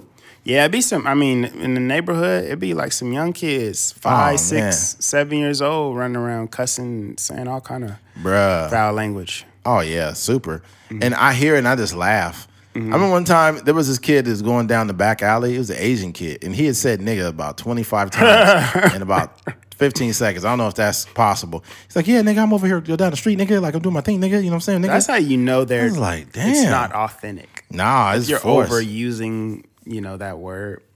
It should just like for us when you when you grow up saying it and it's part of your community, part of your culture, part of your you know your vocabulary. You don't you're not saying it like oh like it's just like a it's almost like a filler. It's Yeah. not something that you're consciously thinking like oh I gotta say nigga every sentence. Right. Now, even though I'm talking about cursing, am I saying it should be a part of your everyday vernacular? No, I'm not saying that. I'm just saying that if you happen to curse, it doesn't make you a bad person. But you do need to work on using your words. Your words are important. Let's not act like they're not. Yeah. But if I'm passionate about something and I'm trying to get a point across and a curse word comes out of my mouth, just know I didn't use it as a placeholder. This mm-hmm. I, I probably meant it because I was like trying to really drive this message through what I was mm-hmm. saying. You'd be like, I'm tired. Like if you say like, I'm so tired of this. Mm-hmm. But if you switch it up, I'm so fucking tired of this. Mm-hmm. Now you really driving that thing through. And what you also notice too is more politicians you starting to see curse. Mm-hmm. You're starting to see more politicians curse, and it's mainly since Trump. And what it is is when Trump cursed, believe it or not, it made him more relatable. Am I saying it was right? No, but it made him more relatable. I'm not saying it's wrong either. And the reason why it made it more relatable is because when people get behind the closed doors, this is how they really talk. Yeah. They don't say, gosh, Jilly Willikers, I sure missed that. Oh, I was so freaking mad today. Gosh darn it. People don't normally talk like that. I was at this. Uh, uh, I won't even say the school because you know they. Yeah, I was at this private school's football game, and um, they were uh, the head coach like really got mad, and we talked about Jeff Chudy on here how he would he would he would let it fly. He ain't worry about nothing. He ain't, he ain't worry. We're all adults here, and he gonna say whatever he want to. It might be slightly disrespectful, or it might be slightly racist, whatever. But he gonna let it fly. Um, but I was at this private school's football game, and um, the coach was like pissed off. I think one of the players had lined up wrong, and uh, he was like, he was like, "We went over this all week. What the flip, man?" And I was just like, I was like, you know how corny that sounds. Yeah, it sounds but terrible. even in that moment at a private school, he actually wanted to cuss. Oh yeah, he totally Yeah. did. But He yeah. totally did. Yeah, I, I think though too is it's you have to control yourself. I think sometimes coaches have a lack of self control, Mm-hmm. and I think you could be mad at a player that was lining up. And the best thing you could do in that moment is realize that real nerves take place, and maybe that kid knows where to line up, but his nerves was wrong and he lined up the wrong way. Just pull him to the side and say, "Hey, when you're doing this route and you're doing an H, whatever, where do you line up?" And you'd be like, "Over the top." So you know where to line up. You lined up wrong. Take a play off. I'm gonna put you back in. Mm. I think that's more effective than gosh darn it, what the flip, mother freaking flipper. And that sounds stupid too, because your players Yeah. cuss. So Yeah, like, and- come on, coach, just yeah. cuss at me if you're gonna cuss at me. Yeah, he's like, God darn it, you, you guys are playing like McNuggets out there. you McNuggets. You're playing like female genitalia. like, coach, just call me a pussy. I don't, I, don't, I ain't no female genitalia. You're playing like a bunch of bank robbers out there. oh my goodness. Oh my goodness. That's crazy. Look, I know. Look, this is not a protest in Ferguson. Okay, you need to get your head out of your asses. No, no, no. Get your head out of your cabooses. oh man, people are crazy, man. I, I think that's true, man. We, I, I mean, I'm not a coach, but you you, you see guys like uh, Jeff Jeff Van Gundy and even uh, Phil Jackson to a certain extent. Um, you didn't really see Phil Jackson, you know, getting out of character on the sideline. He there was a couple times where he, you know, got into it with Paul Gasol and stuff like that. But um, but these are like extremely successful coaches, you know, and I, the whole rah rah thing is such. Even with like Jon Gruden, um, you know, seeing some of his behind the scenes Yeah. stuff and talking to his players, I seen and you realize he did all that to win one Super Bowl. yeah, but you know, when he won the Super Bowl, there was some things there that were already in place. When um, Yeah, Yeah, when um, uh, what's his face? Uh, Tony Dungy had basically Built left that a whole fully team. disma- a fully like put together team. Once he left there, he came in and took that team won a Super Bowl. yeah, And I think Tony Dungy still has one though. I think he has one with the Colts. yeah. He won one. Yeah, one with the Colts. I'm so happy for him. Mm-hmm. That's when, when they played uh, Bears. the Bears. Yeah, it was two black coaches in the yeah. Oh, who was the other coach? Was it Lovie Smith? Yeah, It was Lovie Smith. Mm-hmm. yeah. Yeah, it's a trip. Yeah. Yeah, man. Um, but yeah, ultimately, man, look, words do matter. And, you know, if you choose to curse or not curse, that is completely up to you, right? But just just know if I curse, it doesn't make me a bad person. Yeah. I remember I've had people look at me crazy before. I was like, oh, fuck, why is that like that? God damn it. Mm-hmm. And they'll be like, oh, whoa, got a foul mouth there, young man. just because you grow up, just because you grew up talking like that, dude, that that's not my reality. and by the way, I never cursed as a kid, and I never cursed to my parents or none of that. Mm-hmm. I grew up in a house where that was not okay. We did not curse or none of that. But I became a grown man and talked however I want. There you go. You know, but when I was at school, bro, I was cursing up a storm. All the kids was. Yeah, for sure. Young too. Yeah. Saying all the words. Yeah, that's why a lot of parents too, you think that when you have kids, you you like you think like first of all, parents, stop being delusional. Stop. You were a kid once. You know how this shit goes. You know, you could you could your kid may not curse at home and all of that, but when they get home, they probably a different kid because they ain't gotta be around your ass. Yeah, that's how I, my my younger sister she be cussing a lot. Really? Yeah, I never heard her curse. But it's just it just is what it is. But that that's the same like reaction all of us had. Like Mm-hmm. it it's um because obviously when you're she's she's old she's grown now. 21. You know what I mean? She's so she can grown do whatever she wants to. But um when you you just have a perception of someone. I didn't even know she was inked up. Yeah, she got she got a few tattoos. Um, but yeah, so like you know when when I hear her cuss, I I still say that like yo watch your you know watch your mouth just because I think of her as like my little sister. but you know she's grown. She can do whatever. Yeah, yeah. That's like your twin. yeah. But it's just a big, obviously a big gap. Even even when I hear my younger brother cuss, sometimes it's still like because what what you're you you, when you grow up with someone, you you automatically think of them as like you know still your younger sibling, and Right. you're, you kind of relating it to elementary school, and you know, you know when you're uh, you know running around playgrounds and all this kind of stuff. Um, Yeah. but it's just like in a glimpse, you're an adult. Yeah, you've made it through life not really cursing at all. Like you, you, and Desmond used to not cuss. I don't know if people really. He did not cuss for years. He just did not curse. yeah. You know, um, but you, you don't. You use certain words, but you don't really curse at all. Like I almost just- wish I did cuss though. why? why? Would it just get straight to the point sometimes? No, it's well, it's not. It it just become a thing. You know what I mean? Like, and it's actually not that big of a deal. It's not, You it's just I mean? words. But I've gone so long without really It's just like not you being part of my my language.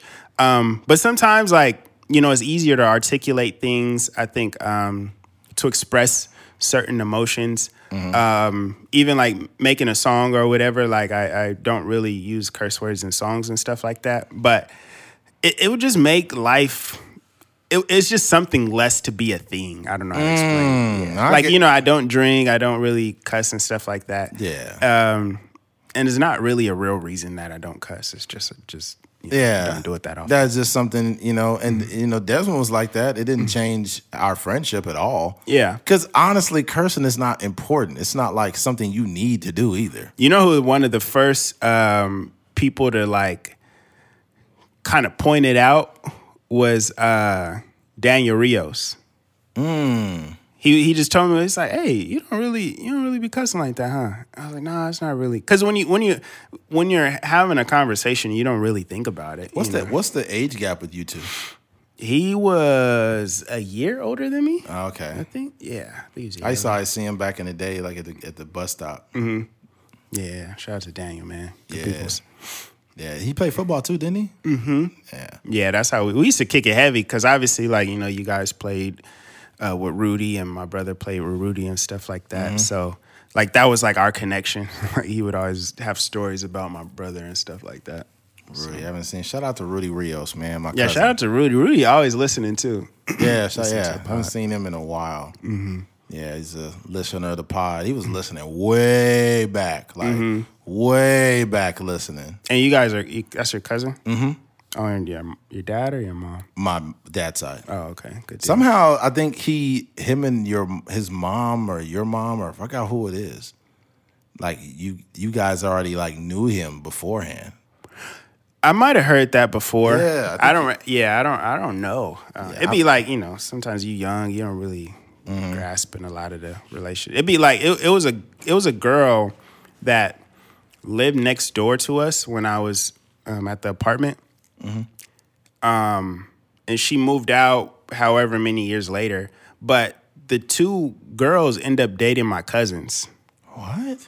So like the the neighbors that we had like come full circle maybe 10, 12, 13 years later, no longer than that, like 20 years later or something Wow. like that. They end up dating like both of the sisters end up dating uh, my cousin. So Wow. you just be thinking about like dang like how time kind of works like that. Them, them apartments was infamous back in the day. yeah. Wonder what happens to that guy, that guy Ben. Man. Seen him in so many years. I think Desmond said he had messaged him on something or talked to him. Yeah, you he know, was- about- He had a rough childhood, man. Yeah, Ben used to be writing poems and stuff like that. Writing poems, really? yeah. He would carry around a notebook. He was writing poems, Yeah, to him. writing poems to the white girls in the apartments.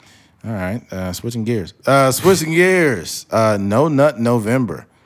Um, this this whole thing with the No Nut November, I guess it is. I'll read it out. It is. Oh shit. Uh, what is No Nut November? And should you participate? It is the begin. It's the beginning of No Nut November, a yearly internet challenge in which participants abstain from orgasming for an entire month. This unusual annual abstinence event originated online around 2011, probably as a satirical take on November. Um, uh, and since then has grown in popularity. It's hard to say how many people actually partake in No Nut November, but actually nearly 100,000 members of Reddit's number, uh, Reddit's No Nut November group. Um, and and you might guess it's mostly men, but women are encouraged to participate as well. Um, and it's just a whole bunch of rules or whatever. You basically don't orgasm or uh, masturbate for the whole month of November. Here's here's the thing. I gotta send this text real quick. Go ahead, man. Yeah. handle it. I'm listening though. The reason why I think it's stupid is because like, and I don't want to say it's stupid. That's that's not cool.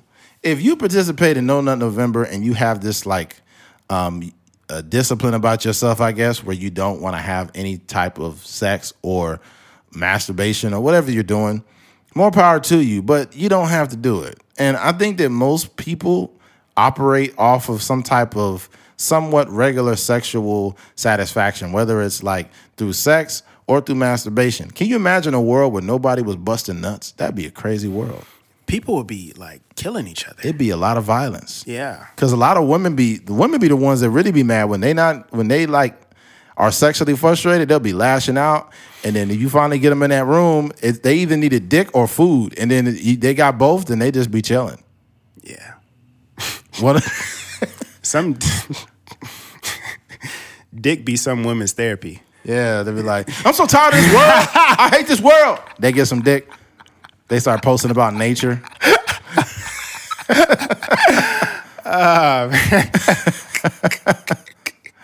Oh, that's crazy. Damn, Could you yeah. imagine if some nigga that's just knocking women down, but that's his form of therapy? Yeah. Like, you relieve so much stress. I was I was so mad earlier today at work. I feel so much better now. Oh imagine, imagine if they did testimonials. Ever since Jose came over the house, I've been feeling a lot better. If you want to release some stress, talk to Jose. Oh, oh man, that's crazy. That is hilarious. Uh, yeah, man. Yeah. I, I don't even know where to go. All right. Well, look, what I what I say is this: like, if look, ladies and gentlemen, if you got to bust a nut, do it. Yeah. Whether it's through sex or if you got to rub one out, whatever. But don't suppress that because that could influence your mental health, your sexual, mental health, physical health. These things are all connected, and in some way, shape or, shape or form, all these needs need to be met in some way. You know what I mean? Um, a woman who is sexually frustrated is not usually going to be very happy. I've literally heard women say before, verbally, just standing there like, "Oh my god, I need some dick." I've literally heard women say that. Yeah, especially in person and then also like the Facebook posts. Yeah, I've. I've heard it, and it's I like, remember I was scrolling through like an old phone, like some screenshots and stuff like that, and then uh, I had seen a, a screenshot from this girl that was saying like, "Dang, I can't wait to get some," and then she had like the eggplant emojis on there. Yeah, I was like, "Dang, these girls is crazy." yeah. And sometimes if, if like you got you got a chick at your house, you're chilling or whatever. Like a lot of women, they're very forceful with the way that they um, request sex from us. It's like R. Kellyish. Like they'll dang. they'll just push up on you like you're supposed to be ready for it. Mm-hmm. But man, we can't do that to them.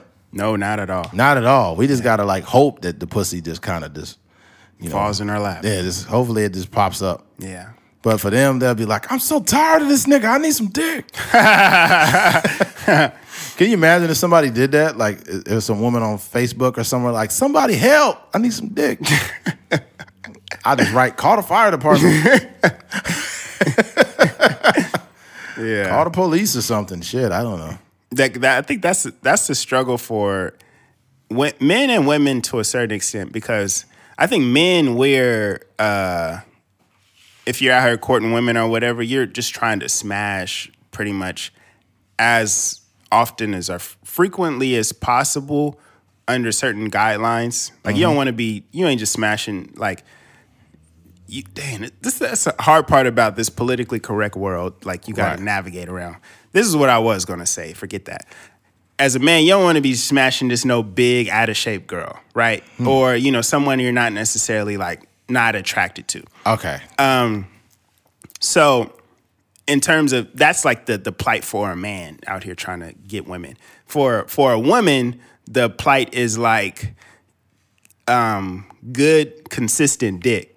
You know what I mean? It'd be it like she can pretty much have any nigga in her DMs, but if she give it up to a few of those dudes and, you know, a lot of those dudes are not pleasing her, you know, she's still gonna have that same struggle. She's still That's gonna true. be, you know, posting on Facebook like, yo, I need some eggplant emoji. That's why a lot of women be low key like still sleeping with their ex because the the dudes they they dick be trash. Mm-hmm. So they be just like it's not that a lot of times women be hoes. It's just they just trying to test out the dick. yeah. And if it's whack, they just moving on to the next dick. Yeah. That's the truth, man. Yeah, for sure. Not not to be just like the whole you about to give some politically correct response, like mm-hmm. you know. But truth be told, like yeah, there's everybody for somebody. We all like different stuff. But if somebody doesn't like a big girl, then they got that. They have the choice to not like big women. Yeah. The same way some women don't like dudes with little dicks. And I've definitely smashed some big women, so I'm not I'm not out here trying to act like, you know. They listen to the podcast tens. like you better mention me. Mm. You better say my name. eating, a, eating a honey bun. Keith, you better talk about the time we hung out. Why is that the big girl voice? Oh, oh, man. But no, I think as far as uh, the no nut November thing, um, the whole science behind it, um, it the, the thing about science is what these uh, with these blogs and these doctors and physicians they like to do. They like to do research or do these case studies on a certain amount of people. So let's say um, you know you just have like ten males, excuse me, ten males come in and they're monitoring certain behaviors. They're monitoring you know the hair growth. They're monitoring their energy. They're monitoring you know um, how good they're burning calories or whatever the case may be. And um, what they'll do is they'll they'll study them over a, a period of time and then um, document all the things that's going on. So what happens they take that information and then sometimes they'll create articles or they'll create like these peer peer reviewed papers and stuff like that and um, they'll you know they'll uh, publish publish these this the study or whatever the case may be. And what happens is the physicians are or the doctors or whatever they're very careful with their language. So it may have been a case where somebody that uh, had like some sort of semen retention or that they did the no nut November thing. And instead of uh, waking up at eight o'clock or 8 a.m. every day, they might have woke, woke up at like 7.30, you know, by themselves without an alarm.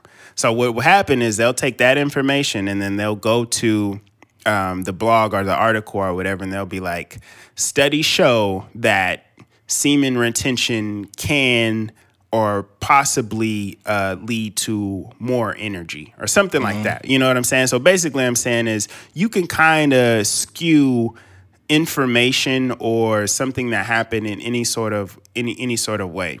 So for the people out there that are like, yo, I, I heard that, you know, semen retention can do this, or I heard that, you know, not nutting can can lead to this, this, this, and this. Um, one thing is you you have to do is definitely experiment on your own. Like because some something that worked for one person that wrote that article may not actually be the same for you. True. You know what I mean? Sometimes like for me, um, caffeine doesn't affect me in the same way that it does some other people. So as men, it can whatever science you have about caffeine, like you know, is uh, it gives you more energy, or you know, if you drink too much, you'd get jittery and all this kind of stuff. I can drink coffee, or I can drink a Red Bull and go to sleep. So. I say that to say like everything is is case by case, so you can't really lean on a lot of these articles. Um, and then secondly, my thing is it's the discipline aspect of it. Like if if you are you know participating in this in this thing um, for the discipline aspect of it, I'm all for it. I I think like every now and then we got to kind of reset. Like Yeah. um, sometimes like what I'll do is like um, I don't do it anymore, but I had a I had a goal and I kind of fell I kind of fell flat on it where I was like um, calculating my day or putting out my goals uh, on a daily basis. Or I would say like, oh, okay, I'm gonna try to uh, post a TikTok video once a week, or I'm gonna try to write, or me and my boy gonna meet up and write. Um, or share pages from our script every week. That's like the the type of um, discipline um, that I that I can understand if someone is doing that. Because I think like how you do anything is how you do everything. So if a person is like, yo, I'm focusing on creating content, I'm focusing on my podcast, I'm focusing on my music, I'm not gonna be out here chasing hoes or whatever. I'm gonna use all that time and effort that I use trying to chase hoes and have sex with women and stuff like that. I'm gonna use that time and focus on and focus on the, the stuff that is really gonna uh, help me grow and stuff like that. So if it's for the discipline, I'm all for it. If it's for this like science thing, I, I don't really understand it. Um, and also like we we have to stop just believing anything that any doctor says. Yeah, you know it's what I mean? because it's all. That's the thing about any form of medicine or science; it always evolves. Yeah, exactly. So when you get something at the beginning, and you could just be spewing off stuff, and and the actual uh, data may it may actually update, and Mm-hmm. you still saying the same shit. Before anybody tries to cancel Keith about his statement about big women, he just said that he sleeps with big. Well, not sleeps currently tense, but has slept with big women. yeah, yeah. Back So in he- back in the day. He was supporting the movement. Yeah.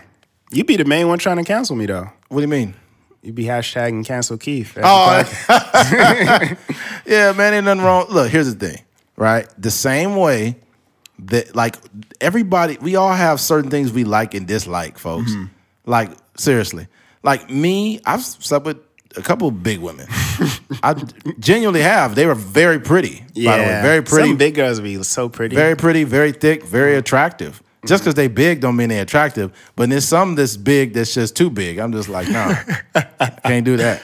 The same way as some that's like, oh, Eddie just don't look good enough or whatever. Mm. Yeah, I, th- I think that it's a preference. I think that like when it comes to scrutiny and certain types of scrutiny, as far as like body stuff, men take it way easier than women. Way easier. yeah. I What- mean, we have to because women don't care about our feelings. No, Nah, really, they really don't. They just be like, ugh, he ugly. Yeah. ugh. If you said, ugh, she fat, bro, that will cause a mental breakdown. Yeah. Everybody would just stop, like, oh my God, you body shamed her. Yeah. The same woman that's talking about body shame was like, ugh, his dick small. Mm-hmm. You got a little dick. I don't like little dicks. And women be like, that's right, girl. Yeah. you shouldn't you shouldn't have to have no little dick. You would, work, you work too hard. that would normalize anything. You work too hard to be having little dicks in your life, girl. Oh, man. That's crazy. All men are trash. yeah. I've, I've seen that statement so many times. yeah. All men are trash. Men are trash. Hmm. Dick shaming and all of that. Yeah. That's the thing. We we we one thing that we have to be careful of is like these generalizations. Yeah, but we can not We also can't tell women how to feel. Feel however you want. Yeah, Phil I I don't necessarily agree with that statement, but go ahead.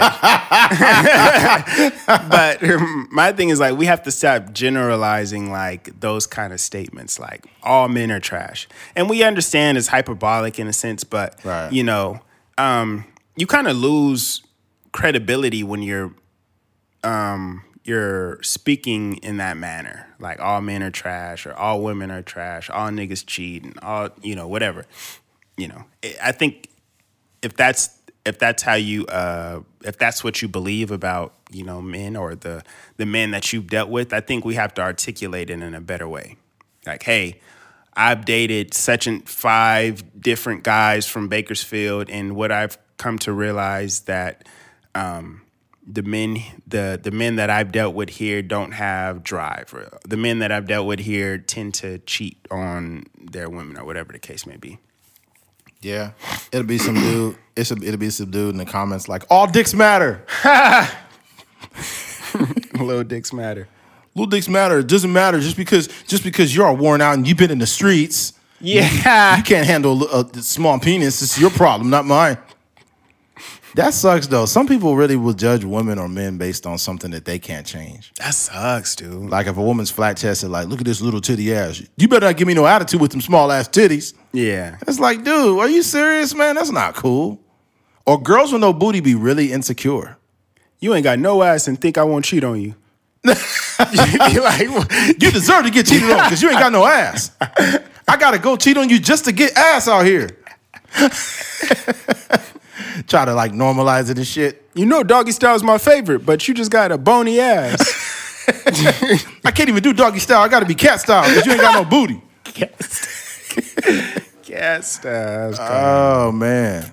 oh man. All right, man. Well, it looks like we came to the very end of this podcast. Yes, sir. You start talking like that, it's time to wrap it up. Yeah, I gotta use the bathroom again. Jeez, dude, what's up with this guy? Just drinking water, man. Just trying to get my skin right. You know what I mean? There you go. Setting goals for myself. All right, sponsored by Smooth Skin. Do you like the skin that you're in? Drink water. All right. Well, if you made it to the end of this episode, we appreciate you as always. Thank you for listening to a Trucker's Mind podcast. I'm Eddie McGee. It's your boy K Fings. We're out of here. Peace.